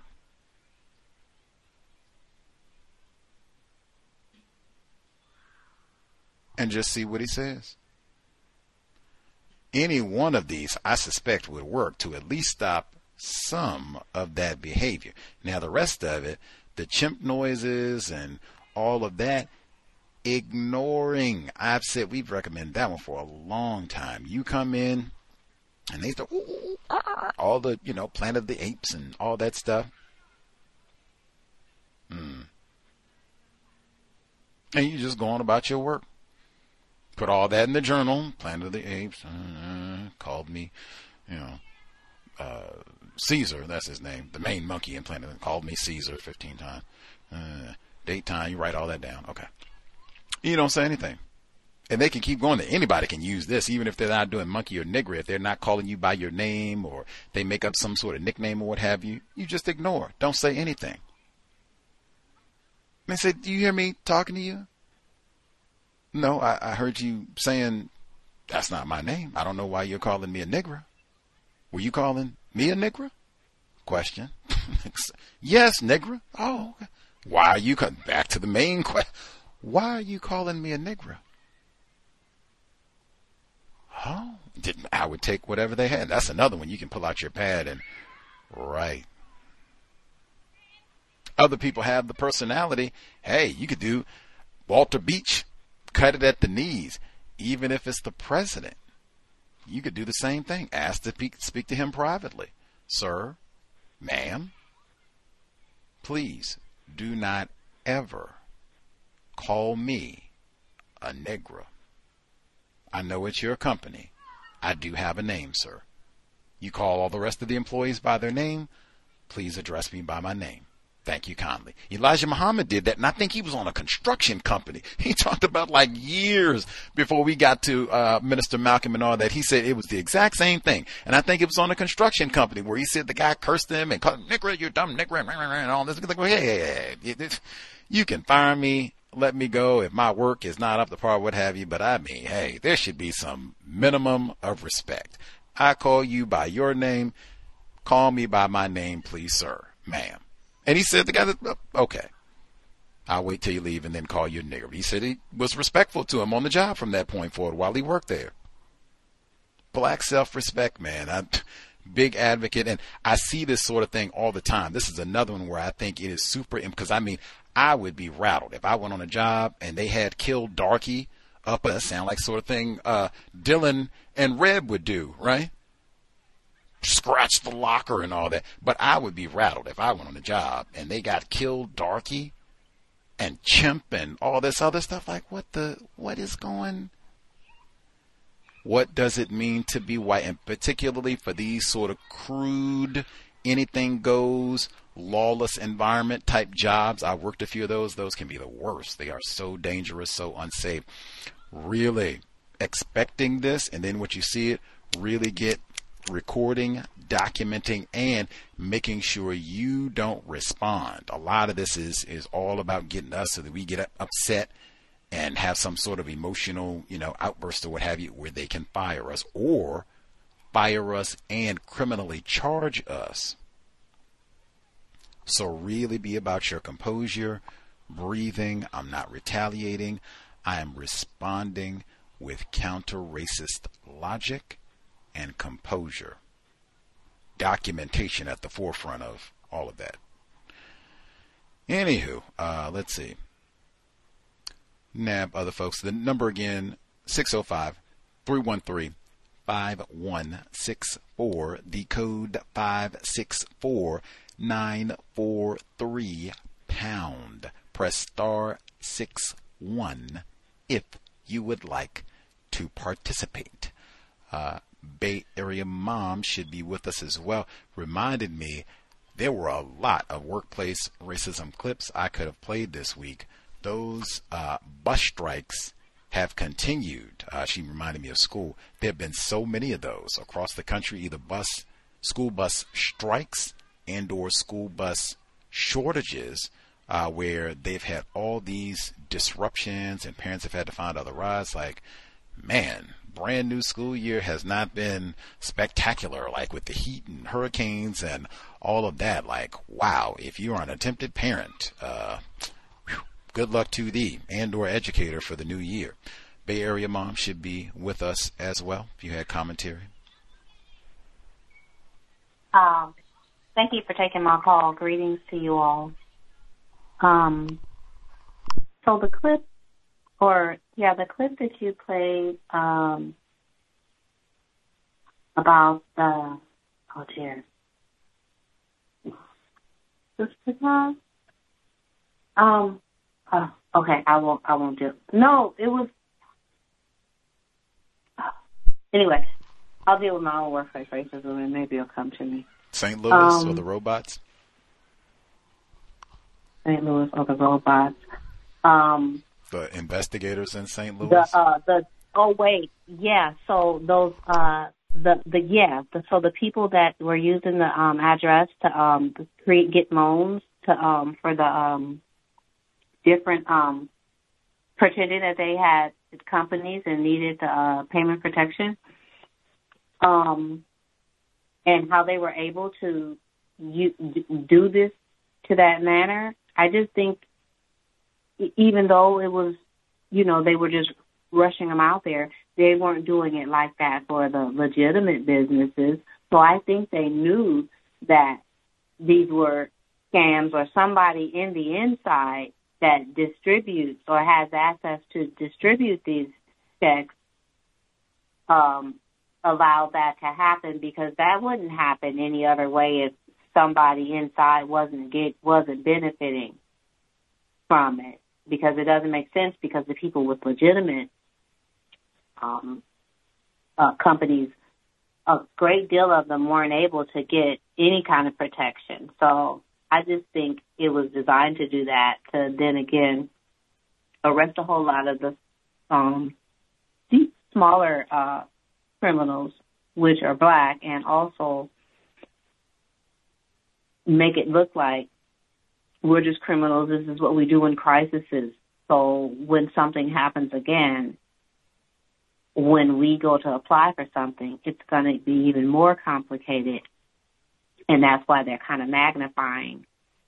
Because, of course, we're the face of it. I'm sure we're not the ones who got the money like that a lot of us, but somebody inside was able to give access to where it to using the same address and nobody's catching it. It it wasn't supposed to be caught because it has to make it look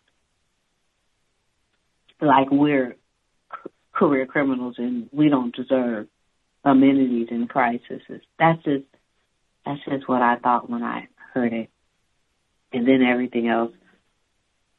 I started doing other things, so my brain yeah, didn't grasp it. So, workplace racism for me, um, it's still giving the detention day center feel. It's tightening up now that kids have uh, ID badges that they wear around their necks. I think when I think it gets them ready for when they go to work whenever they work because they're the next set of working class people. So when they go to work, that's what they're gonna do. They're gonna have ID labels, tags and stuff. They're gonna have to wear tags. I think they're preparing the children for what's going to take place very soon. That's just what I think. Um, the one of the teachers, the new teachers, have already made the kids take them off and put them at the door because they're playing with them, you know, because they're they're, they're name tags, their their tags are like it's like they work for the county or something. So they really they're interested. And they say, "Oh, what's this?" oh, and so I guess it's distracting for the teach. Well, the new teacher, that I'm sure the older teachers already know. Just hush and do what you're told. But the new teacher, she's like, she's not really complying. Like she's supposed to. They've already, and she's a white teacher, but she's uh the young man that I um follow. He calls her Mister because she's the male of the uh setting, and um I guess it's obvious. So uh he calls her Mister. He doesn't call her Mrs. anything. He calls her Mister, and um we know it's Mrs. Mrs. so anyway, um, she she's not, you know. So she's so interested. Not just her though. All the adults are so interested in the relationship that I have with this one particular boy. All the children, but in particular this one boy. And um I already come in hands up, don't shoot. That's how I look because they're so aggressive. By day two, they let us know who's boss.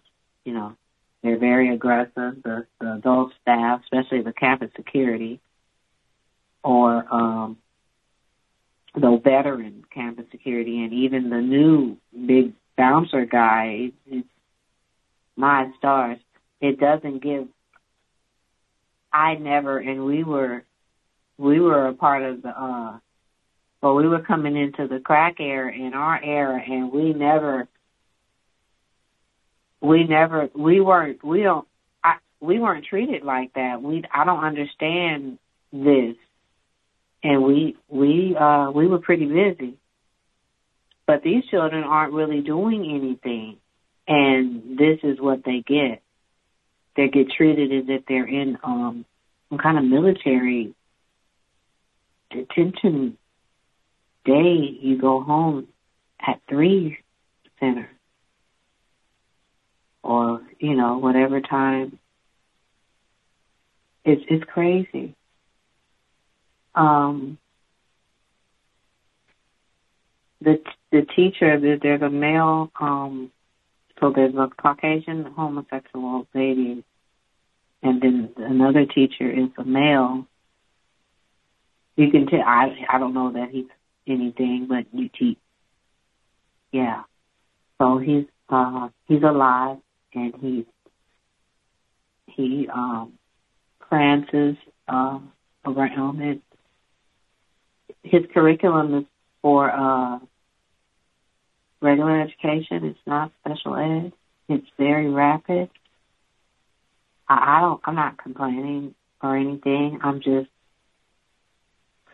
confused because it's special day and it's rapid Report cards are coming out soon. Progress reports are coming out soon. Um, at least two of the kids I know are failing. The one that I'm with is, is failing. Um, this the males class. Um, he goes too fast. Um, I'm not saying I don't know how fast. All I'm saying the way they treat the children, it does it wouldn't surprise you why whatever goes on in the street and the children are involved, why that happens. Because you, you all you do, I don't mean you, I just I mean I'm using that word to say uh, the people implementing the instruction or the discipline.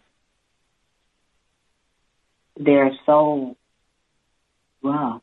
They're so hard. It's such a um I feel like I'm I'm um at a juvenile hall middle school. They're so um hard. Um now because I I look like don't shoot. so they just they try to because they came in so hard and I'm looking like ah. and one of us well I just mean with when I say us the company we come from, her last day was today. That's just how insane and it's just crazy. Not so this is what I mean mm-hmm. the way they're setting up middle school where I am is preparing them for something. And it's different categories, it appears. And the way they're treating them, it's as if if you don't want to get treated like this, you better do this. So now they, you know, like for the past couple of days, I get, you know, some of those uh, campus people. Hi, how are you? Oh, I'm good. How are you? A day. Oh, you do the same.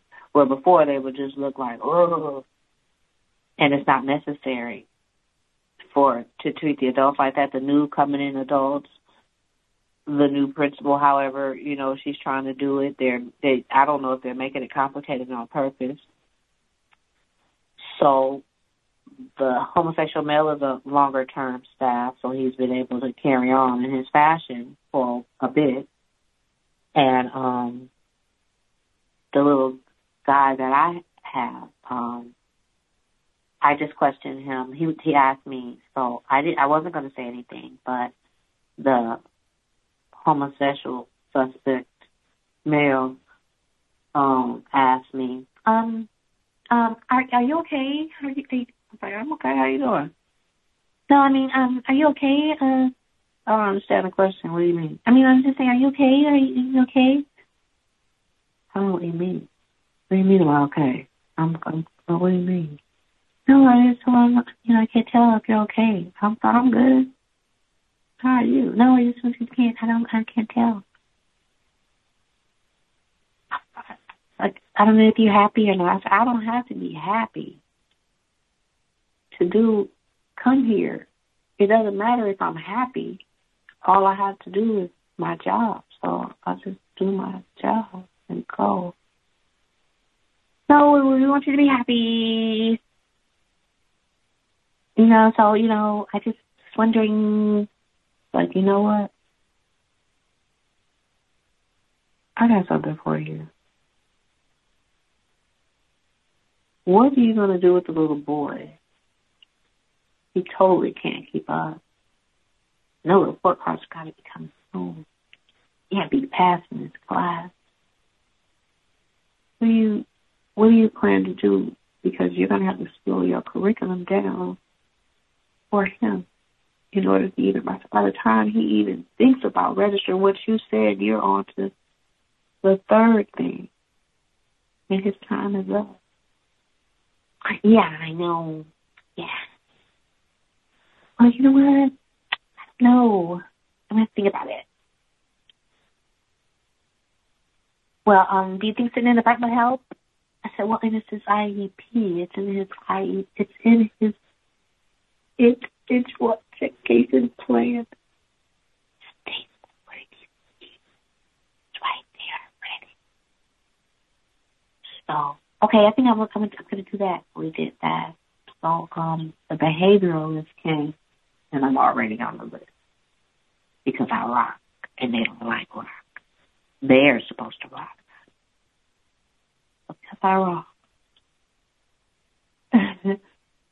I'm on the list. So she comes in, and I just keep it very, very. And this is where I'm practicing my business only with her. Only business, nothing extra. She doesn't like it. Um, no real small talk. When I talk about the boy, I always change the subject and bring it back to the boy since we've been at the middle school. Um, and it's nice like that.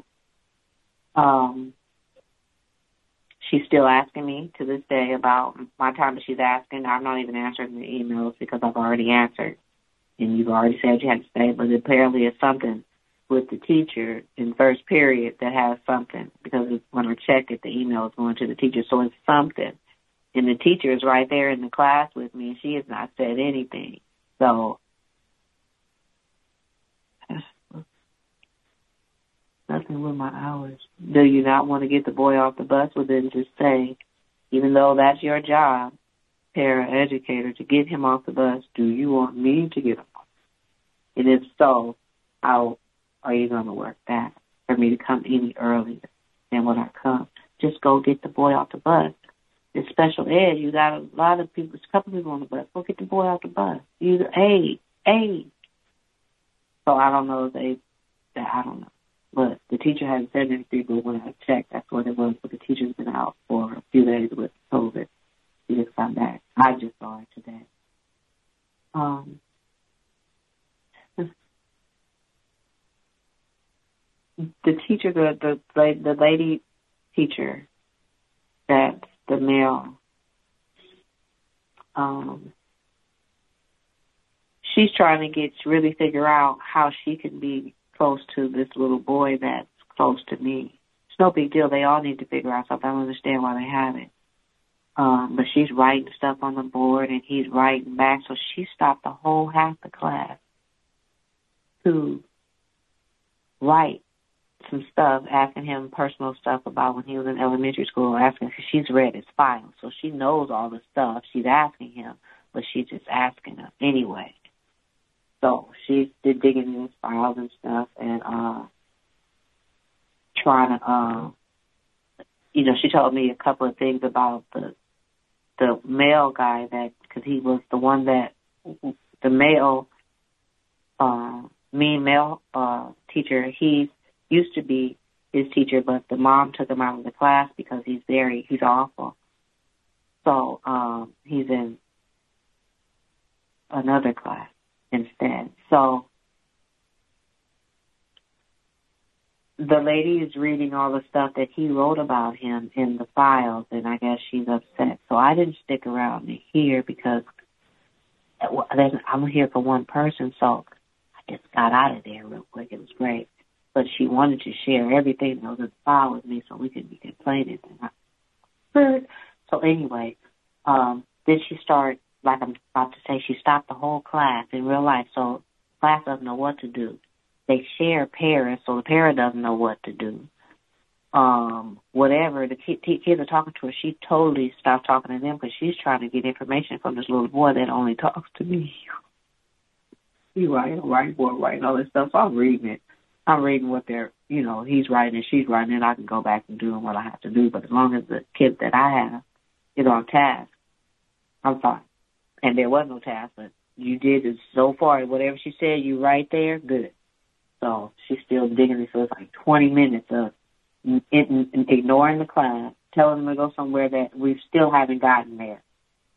And um, this was yesterday, trying to get information from this little boy that only talks to me. So she's like, I would like for you to talk. I love your voice. You know how you do it when you're trying to get in the kid's head. Little boy, like, why? because I want to be your friend. You know, all this stuff. So then today she asked him because he he's not doing nothing without he's in the classes that we have together. He's stuck to me. He thought I said by him because he's not going to sit down if I don't sit next to him. So she's saying uh, to him, "Do you trust uh her?" Talking about me, and he's nodded his head, "Yeah." And so she's like, "Good. You see, it's what there's trust. Do you trust Miss So and So?" And he's like, "Who?" And then he looked over. She's like, me. And he was looking like, mm, you could trust her. And he like, it's then she's like, you trust me? And he was looking, you can trust me. And he, I want you to trust me like, you know, he do me. And so he looking like, sure. so she's really trying to work on this boy to get him to have the relationship that he has with me. And I guess maybe all of them are now, but it's just crazy. So the guy that I was I work with, he had a what they're calling a meltdown today. He did real well since I've talked to this teacher and had him go to the front. So when the behavioralist came into the class, she's watching me with them. So she's in the back, we're in the front. So I'm working with them to get him to participate. So he did. He was doing great. So the teachers keep saying, "You're doing great. You're doing great." So the white lady get up the behavioralist like, huh, she must be giving him the answers. She comes sit right by us. And she's asking me questions. Well, leave me alone because I got to work with him. I said, stop, stop, stop. I got to work with him. So I'm working with him so he can figure it out and answer the questions and participate with the class and understand what's going on. So the teacher's like, oh my gosh, you're doing great. And he just keeps saying that. So the teacher, well, do you think you need a, uh, maybe something like a, something apparatus, accounting apparatus or something to help him count? Uh, he's to need something. It's not just him. It's so, uh, he's like, okay, well, did you, I, I don't, look, I said, look, I haven't said anything else to this man since I asked him, um, what he's to do with the boy and, um, sit in the front. So, uh, she's like, okay, I'll ask him. Great. So leave me alone so I can keep working with him. So we got so good. He, he was, had a great day yesterday. Today, he threw him off with his homework stuff. So he wanted him to do homework in class and this child doesn't like homework. And be it that you're a special education instructor, you should know you don't push the kid. So he pushed him, pushed him over the edge, then reported him, and you know made him stay after lunch, and that that was a big deal. So he ended up calming down. I stayed right by the door. You know, I let him do whatever, get his punishment, but I stayed by the door. But um, it's going to be a lot to this because this school, this is stuff is ridiculous. So I'm sorry to keep rambling. I'm just just so shocked that. So excuse my how I sound. It's just I'm just now coming from this place, and it's I just I know I'm. It's not me being. I'm not overreacting. This is detention. This is some. You shouldn't be like this. So just excuse me. I just. I'll I'll do better. Um. Thank you. Hmm. Much obliged for sharing, Bay Area mom. Uh, that is, you know, hey, education under the system of white supremacy. Detention, she said. Basically, these this is supposed to be special education. In fact, we should have a program on Sunday. I said this is the program that I thought we were supposed to have last Sunday, but I was in error. This coming Sunday, 8 p.m. Eastern, 5 p.m. Pacific much of what she just talked about on her job, that component of it, we will talk about on Sunday. New school year, right on time. Even all that old uh, fake love. Oh, we just we just trust you can you can trust us. Oh, we just loves you. We just love us some little black boys. Oh. Hmm we will revisit for even the, as she was saying about, dang, maybe, maybe this might be radical, militant, cooning. Maybe we can tailor, tweak, if you like, the curriculum to suit the needs, better suit the needs of our clients. What? What? what? Yeah, that's militant. Man, we don't want to do that. We don't want to do that. we just we just keep going the way we are. Like, alrighty, gotcha. Pipeline, they call it. Yes, and in fact, right at the very beginning when she was talking about her workplace, uh, specifically, she said she went and that they just started school. She told us before that when they went, they said, "You been skipping? You you got plans?" we, we got an eye on you. You out here trying to think you're gonna be cutting school, and so we don't tolerate that around. I'm like, what? I'm 11. I don't really. I. Even, what? Is, what is skipping school? We don't even do that. At, like, what are you talking about? She said they came in all rowdy. The resource officers and all of that is so bad. She said they were so aggressive. She had to come in with her hands up, don't shoot. Two times, Mike Brown. Hands up, don't shoot. And like, oh, put your hand down. Like, man, is it like, what kind of environment is that? I'm trying to go to school, learn a little bit, read a little bit. The robots are coming. Like, I got to get my brain computer together. And they, the, the, what? What? Skipping school? Like, what? man. Woo! This does not sound like a, a warm, welcoming, environment where you can just go and hang out and learn. Uh, and, and say, hey, you gotta be vigilant. You gotta put a foot on Leroy's neck early. See? Can't let him come in here and get sassy, get started at the end of the year. We nip at the beginning of the year, excuse me, we nip all that in the bud right now, see, with Leroy. She said, and she said this repeatedly, I'm competent at my job. I have I'm able to establish a rapport with these black children. The children period, but in particular the black children that you don't care about. They trust me. That's built. I am sincere. I want to see them do well. I do not try to banish them to the blacktop. They are upset about that. And I've never even heard of that in the middle of a lesson. Like we've deviated off into writing notes, basically, public notes with one student. What are the rest of us supposed to be doing while this is going on? Like we just hanging out to be voyeurs? Like, wait, we don't have an assignment. You can't banish us to the computers. All this, we we don't get banished to the blacktop. Even we can go outside and I don't know, count the four leaf clover or something. All of this for what? Vindictive white woman? You could trust me. Leave that old nigger woman alone. You could trust me. I'm great. You don't want to be trusting old nigger woman anyway. Pitiful, man. This is what we got for, you know, education system of white supremacy. Think about this before you get to the bedroom.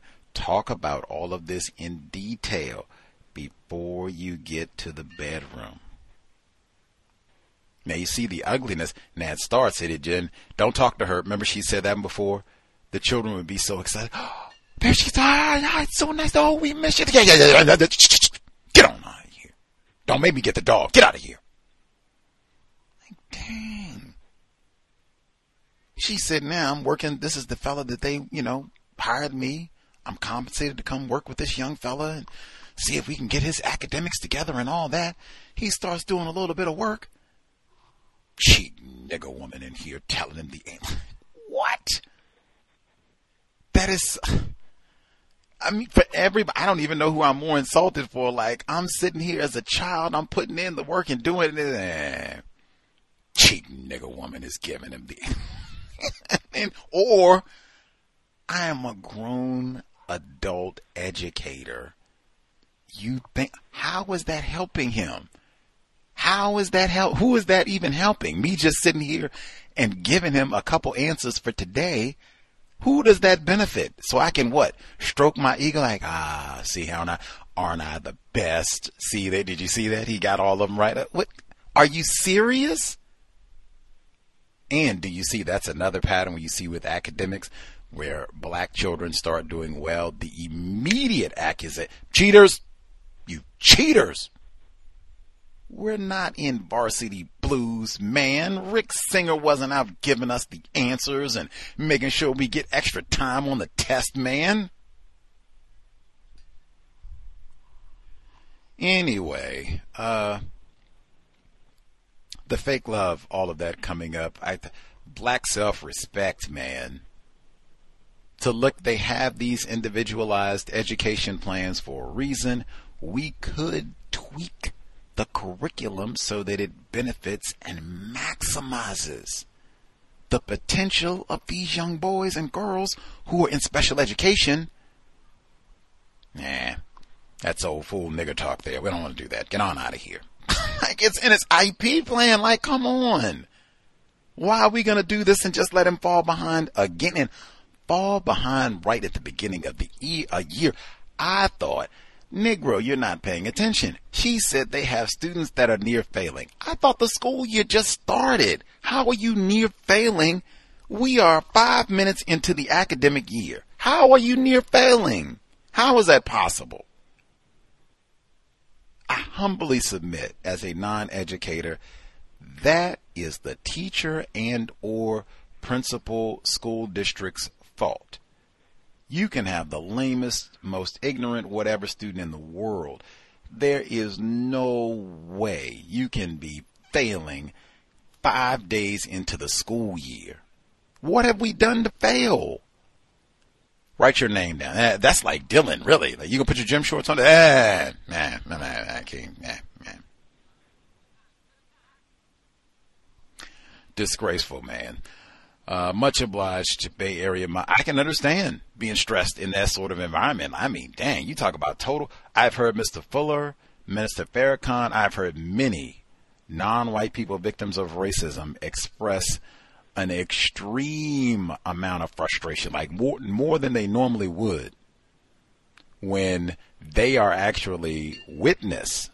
Like honestly, this is not something I'm reading about, like in a removed sense of like I am here to see non-white children being harmed directly. And it's not a whole lot that I can do about that, or I'm in a pretty weak position to be able to do something about that. I've heard victims be express the same sort of frustration about that. Like, man, that's why I think also Dr. Welsing would say all the time, when you play around with sex in the system of white supremacy racism, the joke is on the offspring. Every time. Other folks who dialed in with a hand up, line should be open. Proceed.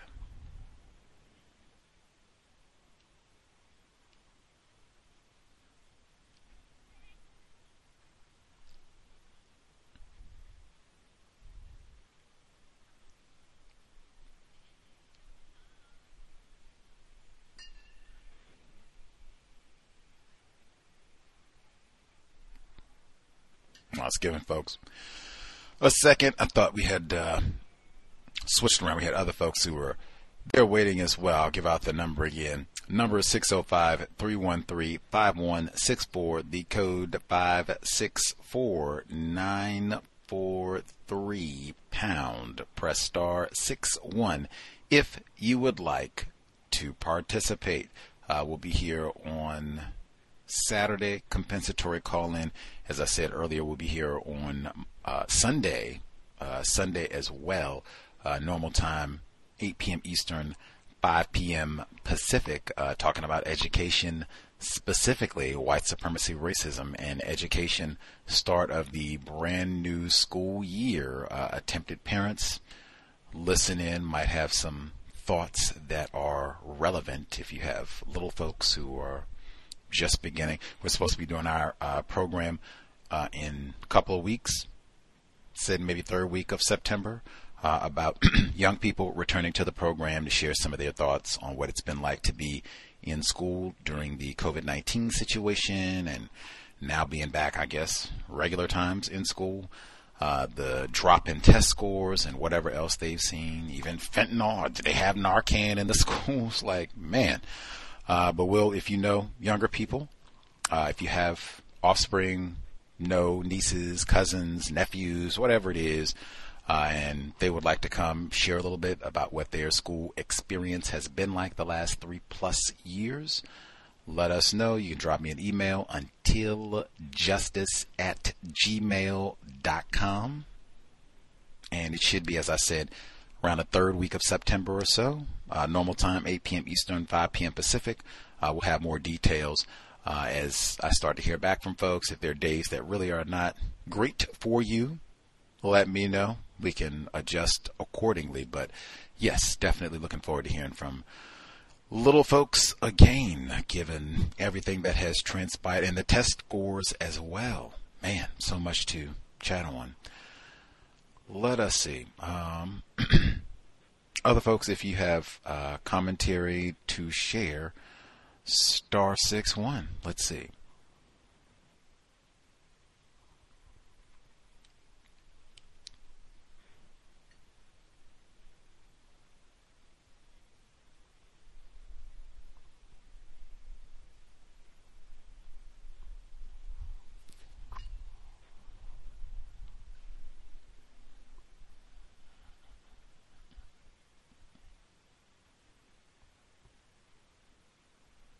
Folks are taking a moment, I reckon, to collect their thoughts and views and such. Again, if folks are listening via the archives, let us know. Don't be a spectator. Lots of that. That is not helping us to solve this problem. Let us know how the robots, technology, all of that uh, is impacting your job, if at all, and or what you know that potentially could look like five, 10 years from now might be important to think about and even encouraging your children to be, you know, thinking that manner when they are thinking of a career and that sort of thing. Like, man, be thinking now, what do you think? Robots are probably going to be doing this 10, 15 years down the road. People probably won't be doing this anymore. Now, I humbly submit many of those driving jobs, they are going to be out of here. And it's not going to be 15 years. It's probably going to be much, I would say probably less than 10 years for a lot of the uh, driving type jobs. Like that is just, you know, already there in many, many cases, and or the drones and uh, just, man, brave new world indeed. And even what we talked about last week in terms of the hiring component, where you might have a robot who is actually doing the hiring, and then is the one practicing racism saying, eh, "You don't sound like a white man. you don't, you don't fit in. You know, yeah, you're not gonna, not gonna be a team fit." Speaking of that jargon, mm. let's see other folks who dialed in. If you have commentary to share, line should be open. Proceed. Hello. Yes, ma'am. Yes. Um, hi, Gus. Hi, everybody.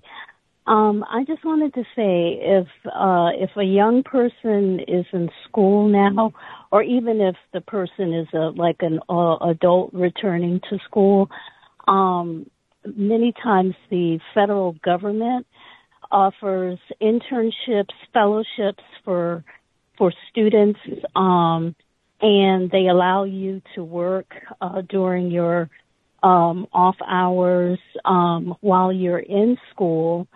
Um, and once you graduate, that's an easy foot in the door for uh, employment, federal employment. Um, so I just wanted to pass that along.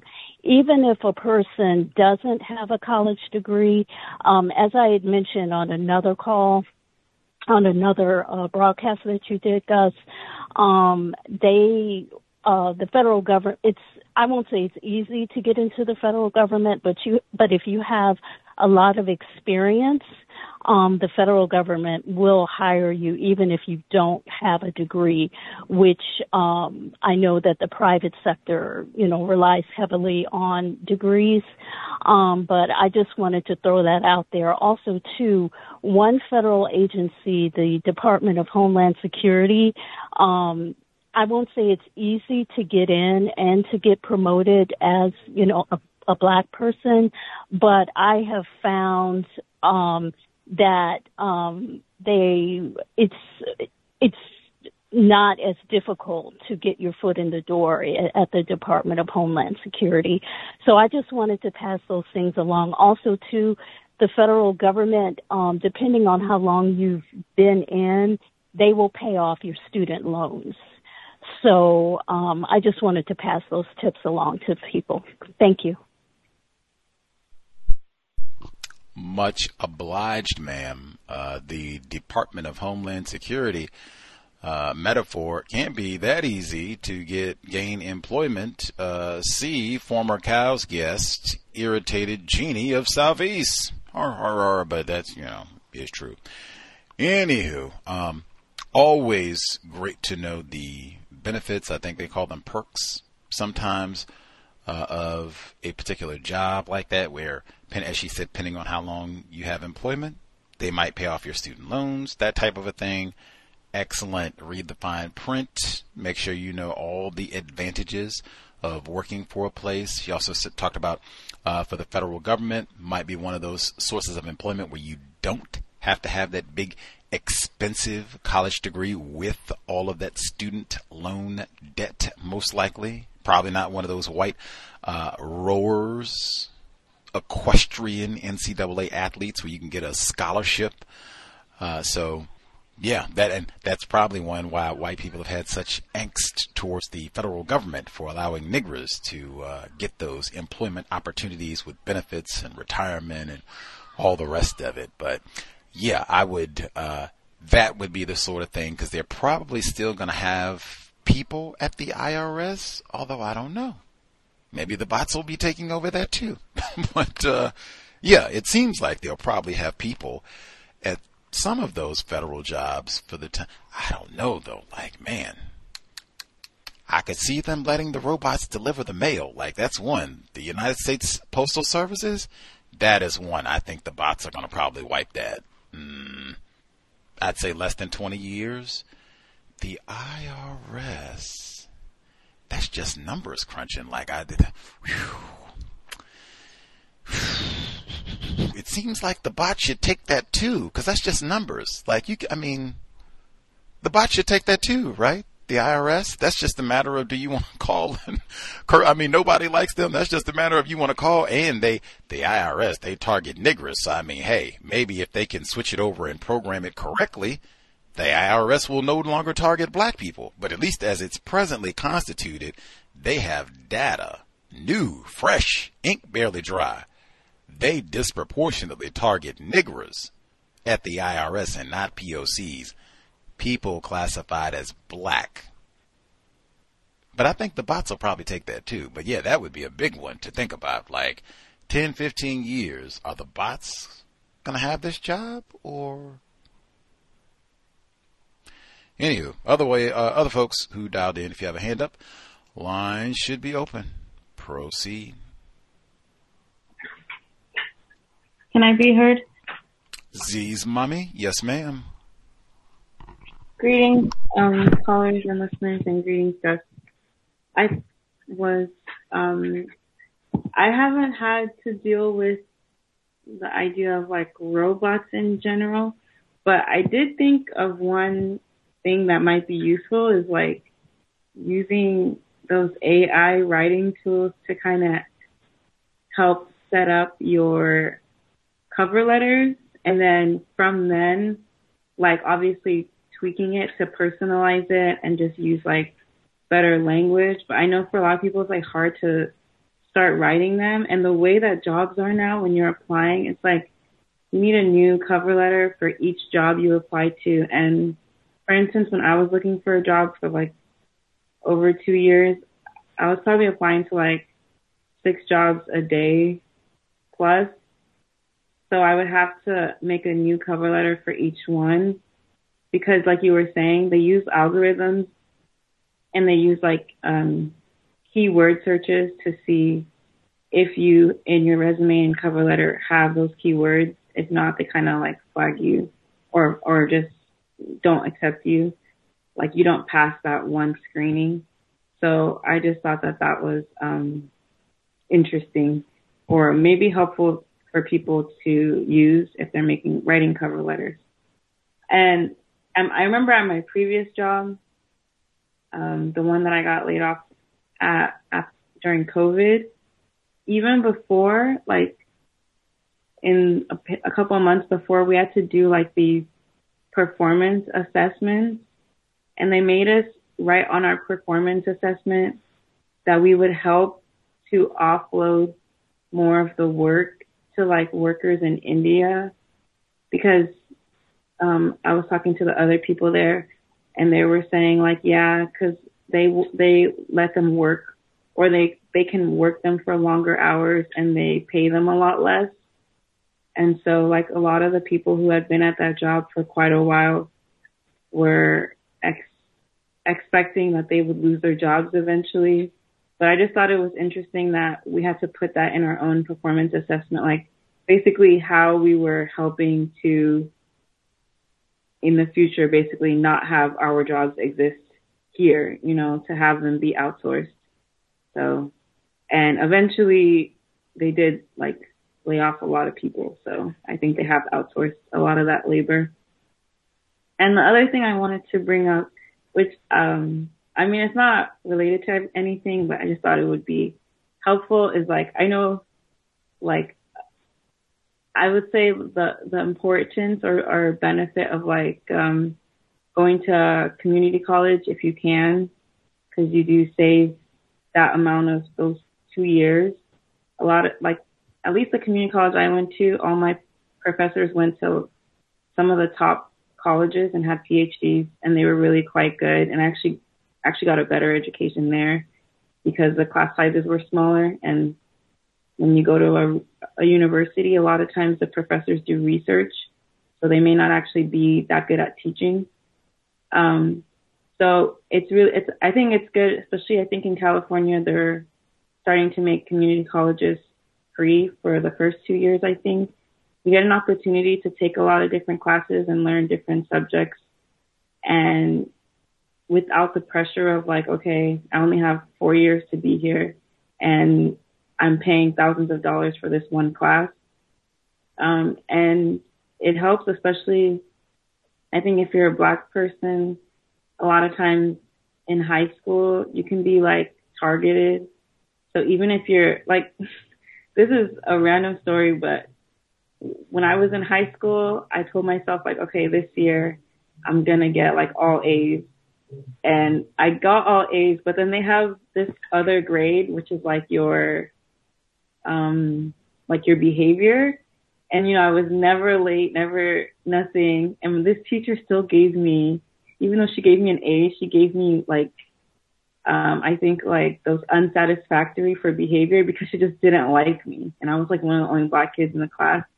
So, and all that to say, like, you know, that could go on your high school record and and also if you go to community college you don't have to take SATs which are inherently racist you can get into like a very good college without taking your SATs so I know we joke about community colleges because of like Mark Fuhrman but they are a really excellent pathway to get into like a really good college and you have the benefit of taking so many different classes that you actually know what you want to do and I mean you sometimes can even, once you get to your actual four year, apply as an independent student. So you may not even have student loans. You may actually be able to go to college for free or for with very, for very less money.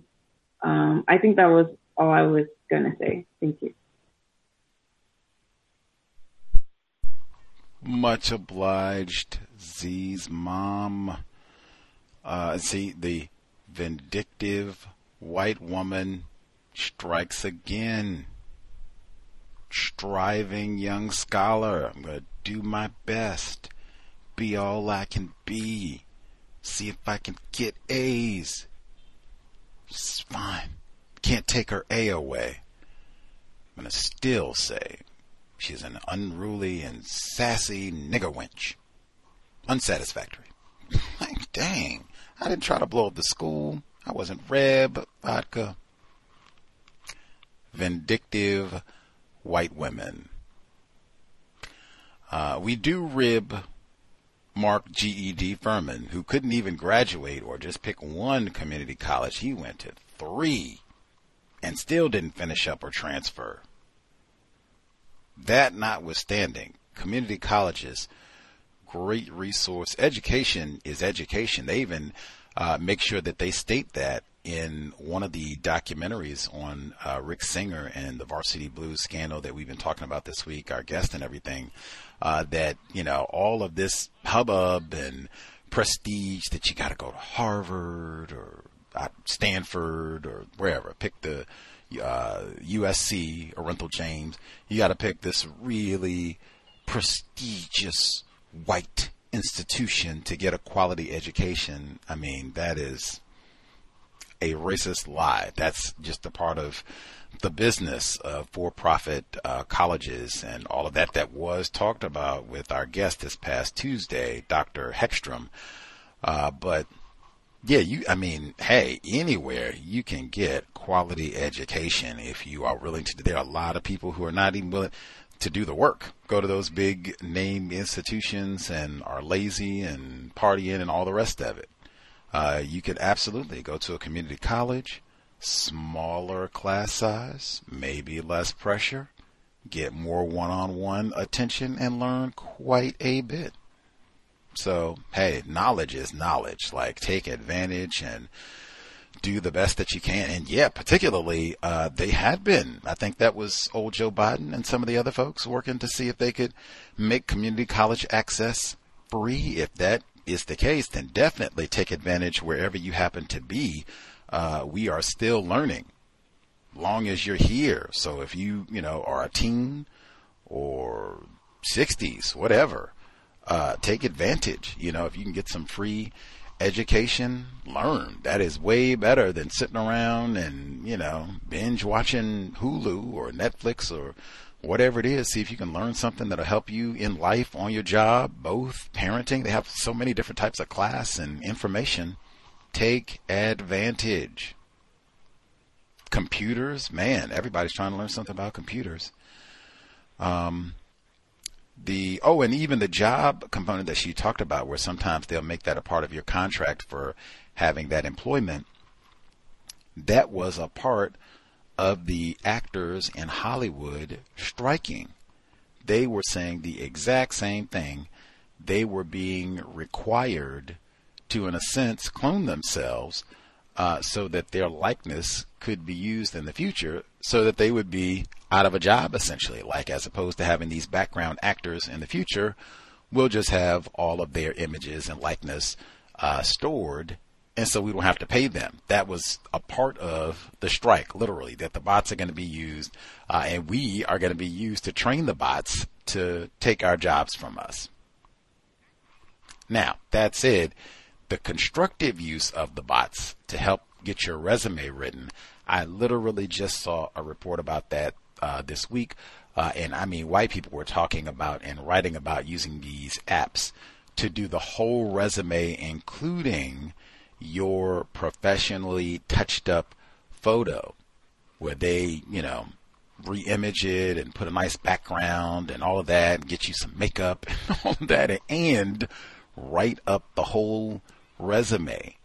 And as she said, you know, you can tweak a few things here or there, but I mean, most of those, you know, chatbot type things, they are programmed to be pretty solid uh, with the language component. So at least in terms of spelling, grammar correction, clarity that we talked about a lot of times, they can be very helpful with that structure. And resumes, that's kind of a boilerplate uh, plate thing. I think that's why uh, some people have been doing that exactly so that they can get really precision crafted resumes for a specific job, get all the key buzzwords and everything in there.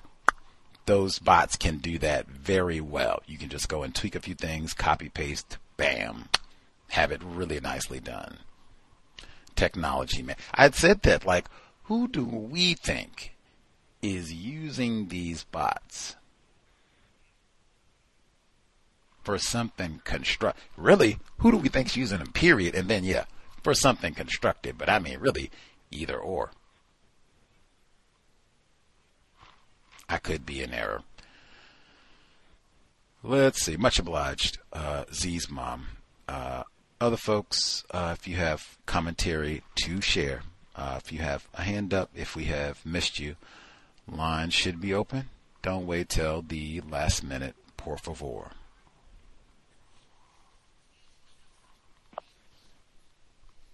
Can I be heard? Caller in Florida. Yes, sir. Have they been talking about the Dollar General shooting on the job? Anyone bring you any peanut M&Ms? Oh my goodness, did you? Oh, such a tragedy. Have they have they come to console you or anything about all that?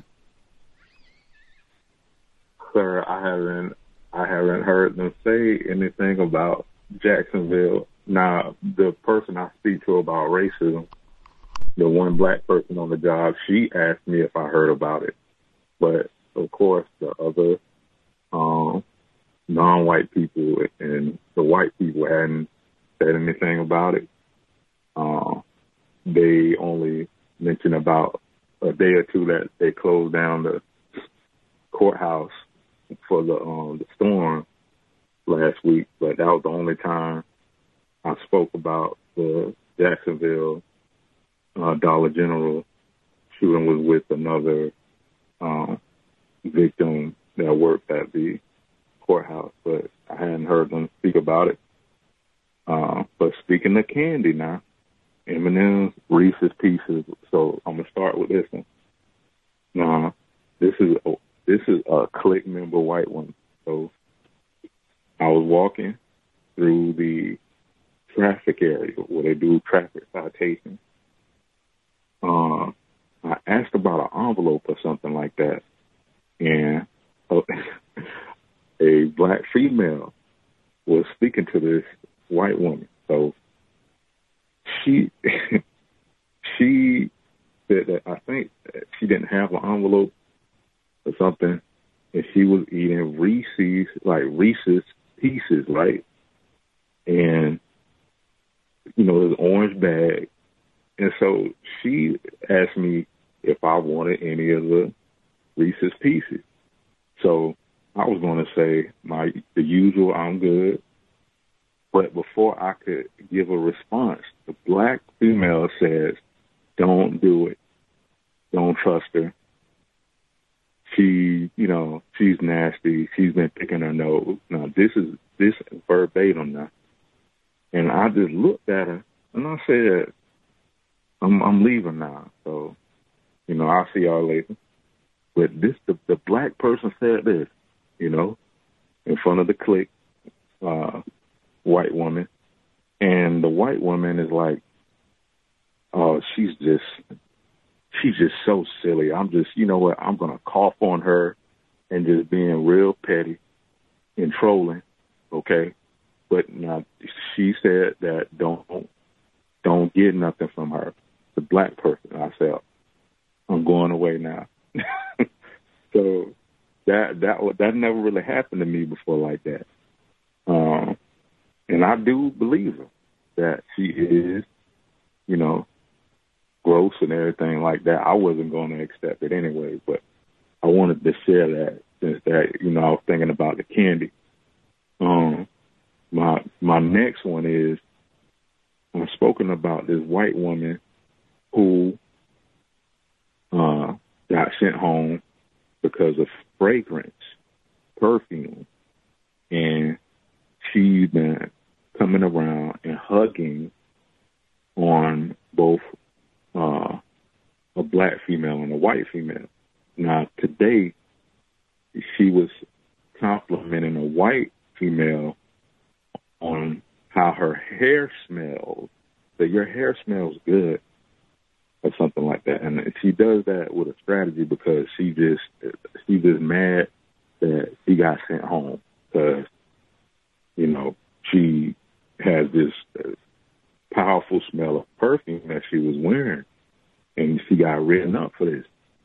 So, you know, I guess she's just been trying to find ways to um out wearing it or wearing some kind of fragrance, saying that yeah, they sent me home, and people at the front counter can come up there wearing perfume, but do they send them home? You know what? I'm just not going to have this conversation. She's saying this to another white female, you know, and I just found that suspicious, you know. Um, my next one is uh, I was taking a picture of a a black person, the passport, and once again, the you know, the uh, the anti-blackness came about where he asked, "Said, man, it's looking kind of dark. How you know, my picture is kind of dark." I said, "No, sir. Uh, you're zooming in and making sure that the uh, the picture is just the correct size." So I can get you your photo, and I'm going to take it up to the front counter, and you can head right up front and they'll get y'all started out. Um, and then another victim, um, of complexion, lighter than me.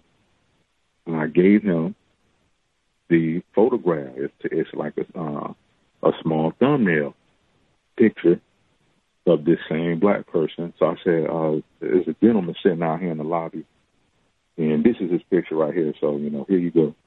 And he says, oh, yeah, you know, he just he stepped out to go and get his birth certificate. He'll be right back. He left it in the car.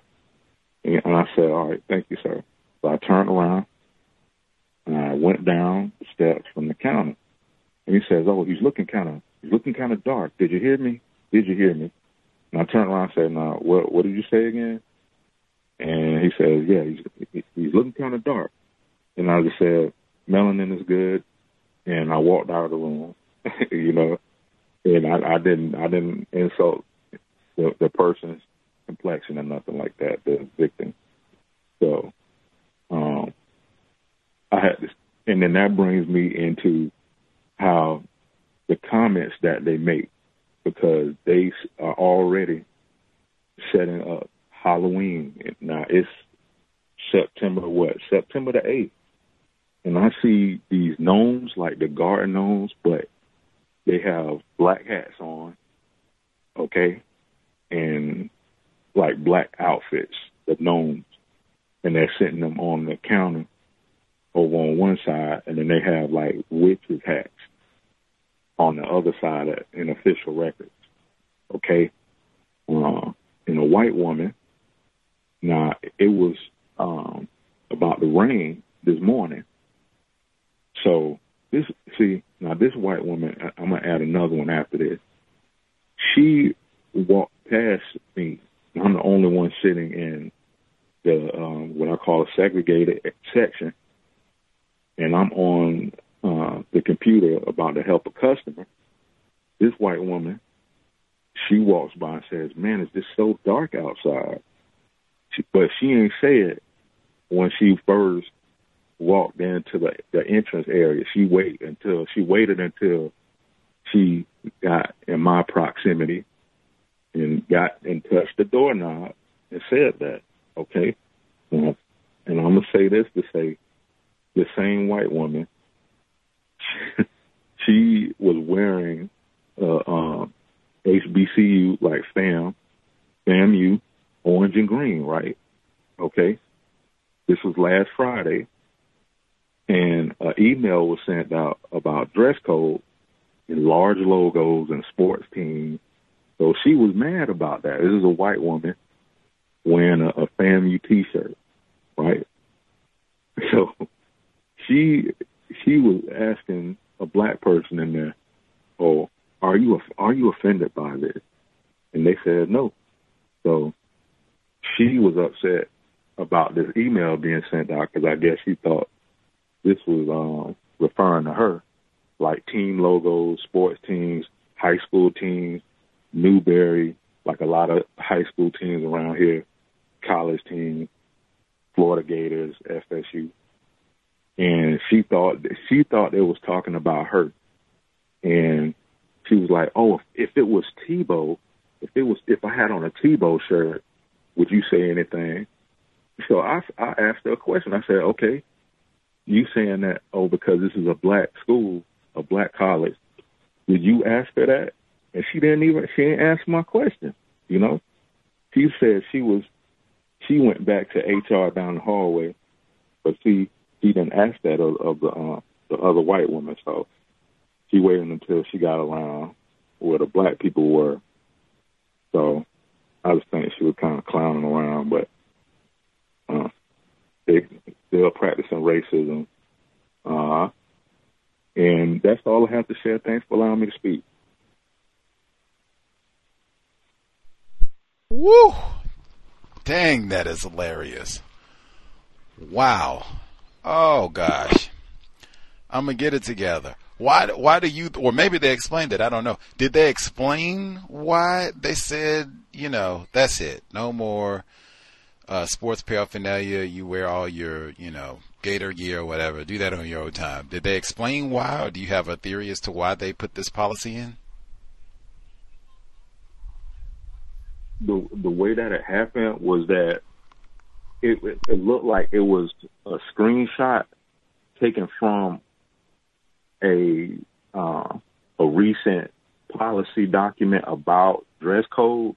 See the way this white woman sent it out, to the supervisor, and it was only showing the part about um, casual Fridays where people can wear shirts and jeans, and it was listing like bullet points about um, sports teams, large logos, and and then it said discriminatory or offensive symbols or something like that. Uh, and it was sent out around like 1.30 in the afternoon.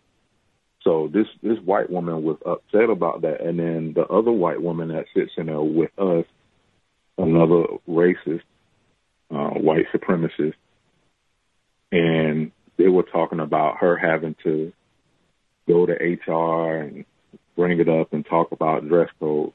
But I'm thinking that a white woman, another white woman on the white side, I think brought this up about this other white woman. They sit next to each other. And she's wearing this orange shirt. It's orange and green. And it, you know, it had FAMU on it. And uh, a picture of I guess, a non-white uh, person that she knows is on the is on the shirt, and I guess she played like volleyball or something. But I'm thinking it was because of of that.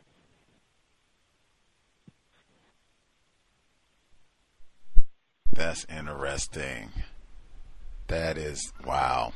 Wow. One, I will use this as a beautiful opportunity. The worthless Negro has said for years, this is a twofer because he said it's a bright orange shirt. I've said wear the same thing. I don't care about casual Friday. They have lax Monday, whatever. Mangy Monday, casual Friday, whatever. Wear the same thing every day. I have seen this. I've lived this. Where they have so-called casual Friday and it gets out of control. Even I didn't know anything about counter racism, what have you, hadn't read Mr. Fuller's book or anything, hadn't read Dr. Welsing either. But I, just by observation, came to that logic that just wear the same thing every day. There's no need for wardrobe shift because it is so called casual Friday. And I said, no bright colors. That is, you are asking for trouble. Same thing every day. I think we had a listener who wrote that one in, especially for the young ladies, the yellows, the oranges, all of that. Eh. Earth tones, beige, brown, darker colors. Uh, the let's see. Peachy offered the candy. He said the other victim shouted out, Don't do it, black brother. She's gross. I saw her. She didn't wash her hands. Lord Jesus, don't do it. Like now, wow. I don't know. Maybe she listened to the cows. Although that is not a that is not cow's behavior. I do not say shout out what to do or what not to do. I do not say do that. But I mean, wow. One side of it, A plus. I'm right there with A. I say that all the time. I say that all the time. Right on. I do not say uh, shout out. Try to have some discretion. Uh, you know, you do not want to attract that sort of attention to yourself, that sort of thing. But I mean, hey, flawless logic. And she black self respect. I'm looking out for my black brother. Don't do it, black brother. She'll poison you. Don't do it. Now, I was thinking, now, what I just said, you know, discretion. Other people hear that. Who is this nigga? What did you? Okay. Get her. like, that's generally the way it works. Like, you don't mess up you know, you don't know what I had planned. I might have had rat poison for this nigger. and You're gonna be shouting now. I wasn't even talking to you, trying to mess up my get this nigga, get this nigger woman, then get that nigger boy next. Now, let's see. The oh man, the, the he said they sent her home because she had the fragrance and had been going around hugging people. I submit if she hadn't been hugging people, they maybe would have tolerated the fragrance. Like, I've seen that in many work environments, especially with a white person, where they wear uh, an odd perfume or too much of it, and everybody grouses about like that's it's at least one person like that throughout. Uh, if she, she could have just kept her hands to herself, hey, whatever. They would have just avoided her office and, you know, put that on the gossip list for once or twice a week and that would have been that. But, and I, that's another one. I keep your hands to yourself. We've had people who've called in who've been the victims of this sort of behavior where white woman has just got to molest everybody in the office. Come here, give me some sugar and all that. Hey man, we just, now I, this doesn't mean anything in Ron DeSantis land, but the rest of the world, we did just have COVID, been talking about that and everything. Keep your paws to yourself. We don't need to be eating after everybody and potluck and all of that. That I, you know, even before the Rona, didn't think that was the best thing to do. But man, come on, what is? Come on, this is not a brothel. This is not uh, what is it? Robo bimbo? No. Keep your paws to yourself. And bro, really, I, I for reals I suspect that's probably what it was. If she had kept her hands to herself, this would have been fine. And even the logic. Now, see there, obstinate white woman to get an attitude about it as opposed to just, and I'm not a fan of the perfume in the workplace, like neutral. You're not coming. This is not the club. Not, you know, trying to impress and all of that. Very prudish. You're professional, not cologne and perfume and all that. Like real, eh, just here to do business. Anyway, uh, and people are fragrance sensitive too. That's another thing uh, to think, especially now you got so many people with allergies and everything. Fragrance neutral, often best. Anyway, uh, to say that, you know, they don't send people, people come up here to the front desk. They got all kinds of perfume and things.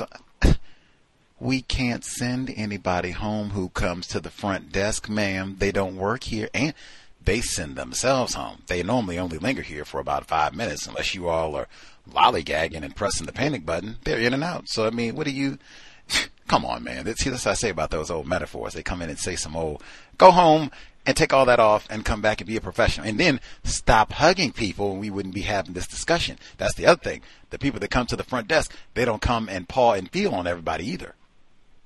Panic button. Uh, the, oh man, now I, man, black self-respect, like you say. White people are to blame. It was a non-white person who came in who had the, I don't even know what you call it, grouse about the uh, darkness of the image.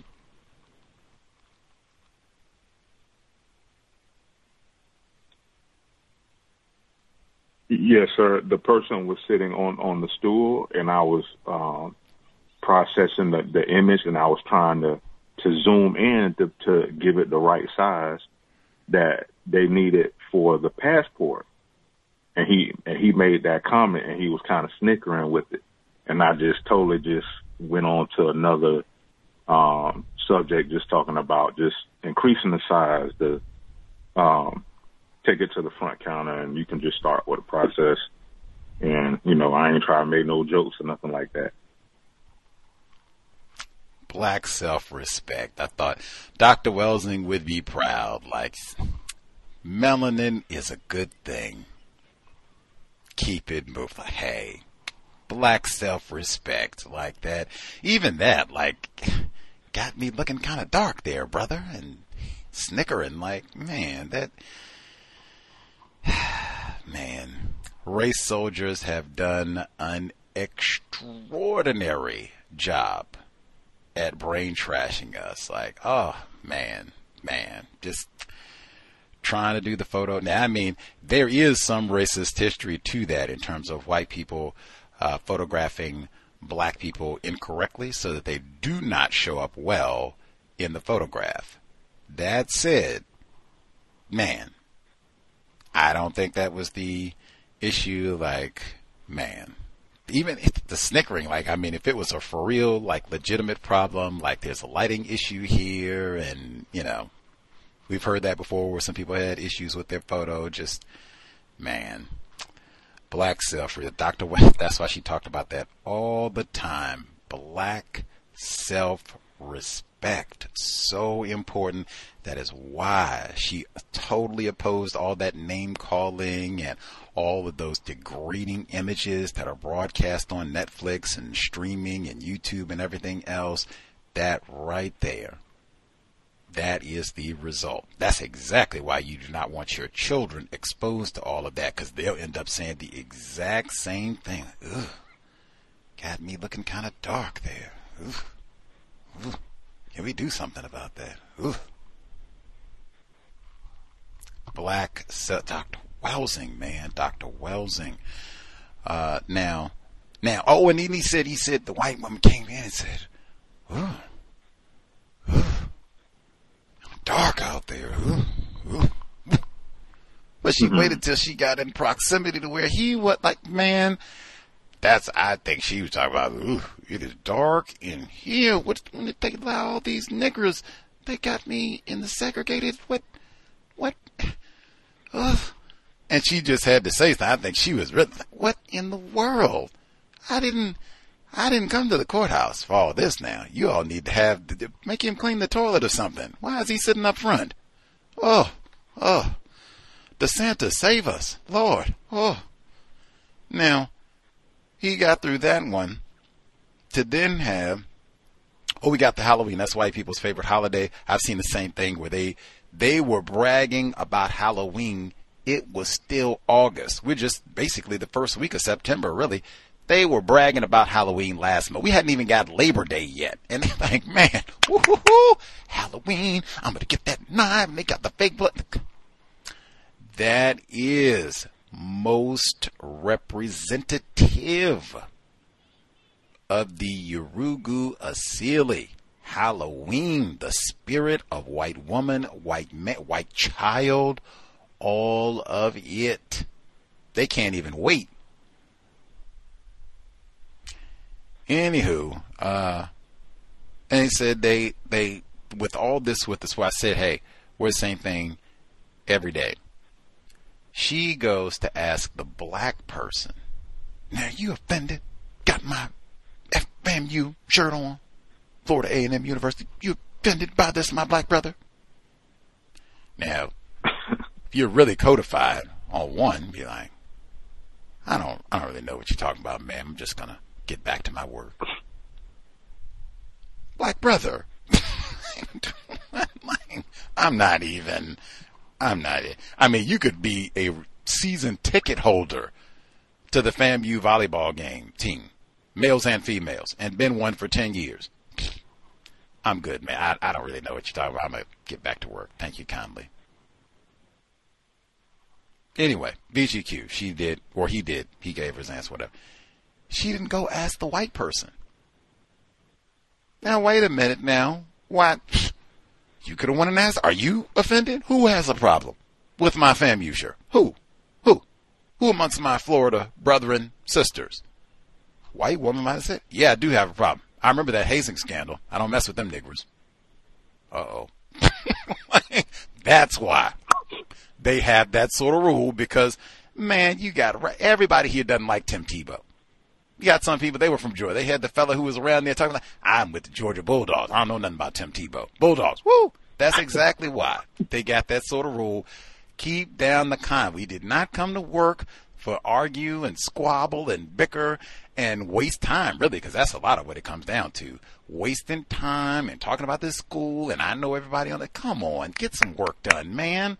People are piling up in the lobby. You talk about that on your free time. And they probably had some brawls because white people really get into all those competitions and what have you. And all it takes, you have one white person, they're Gators and Tim Tebow and wagers and brawling in the park. That one time for that sort of thing to happen, and we are done. No sports paraphernalia.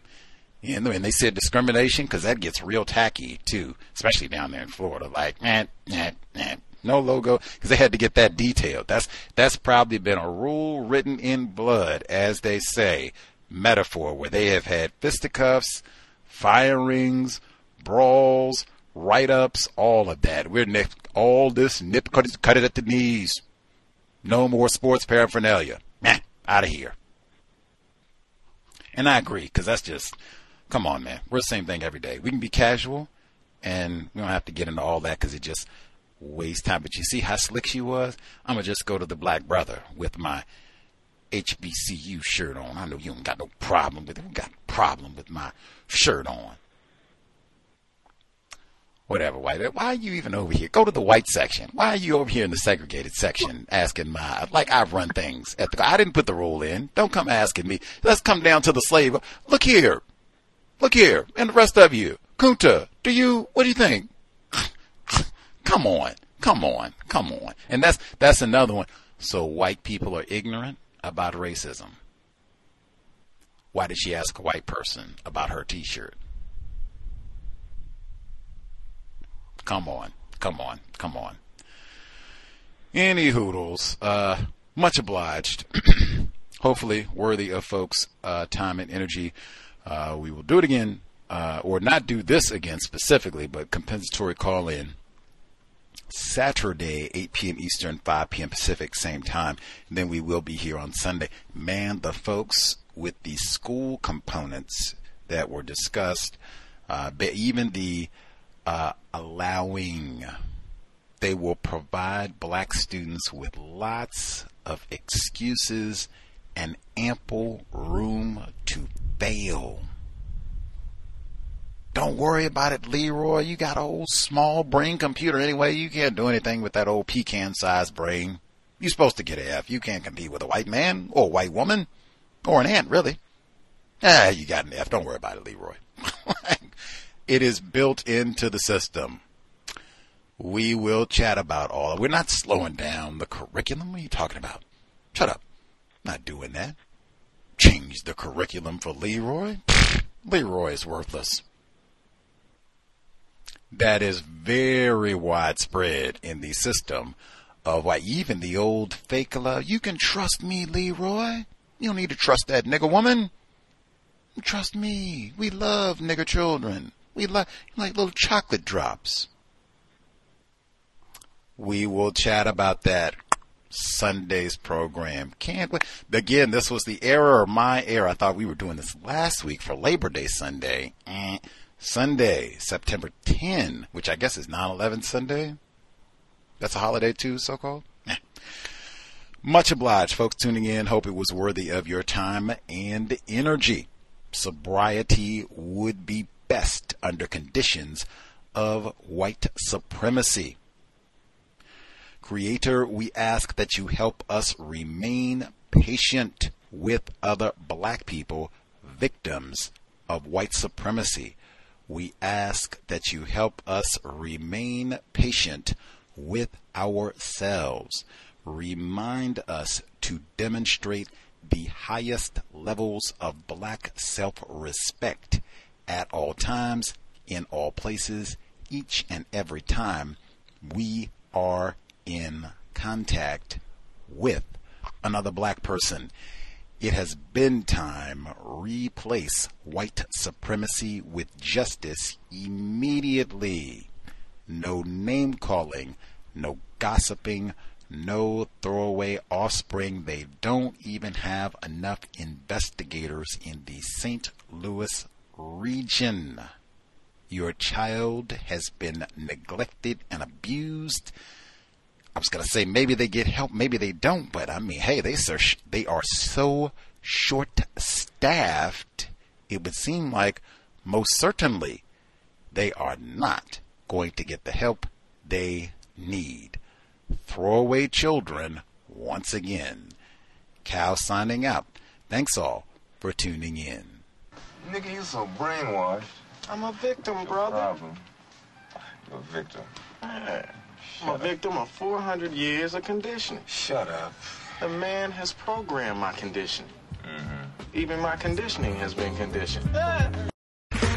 Okay, round two. Name something that's not boring. A laundry? Ooh, a book club. Computer solitaire, huh? Ah, oh, sorry, we were looking for Chumba Casino. That's right. ChumbaCasino.com has over 100 casino style games. Join today and play for free for your chance to redeem some serious prizes. ChumbaCasino.com. No purchase necessary. Full prohibited by law. 18 plus terms and conditions apply. See website for details.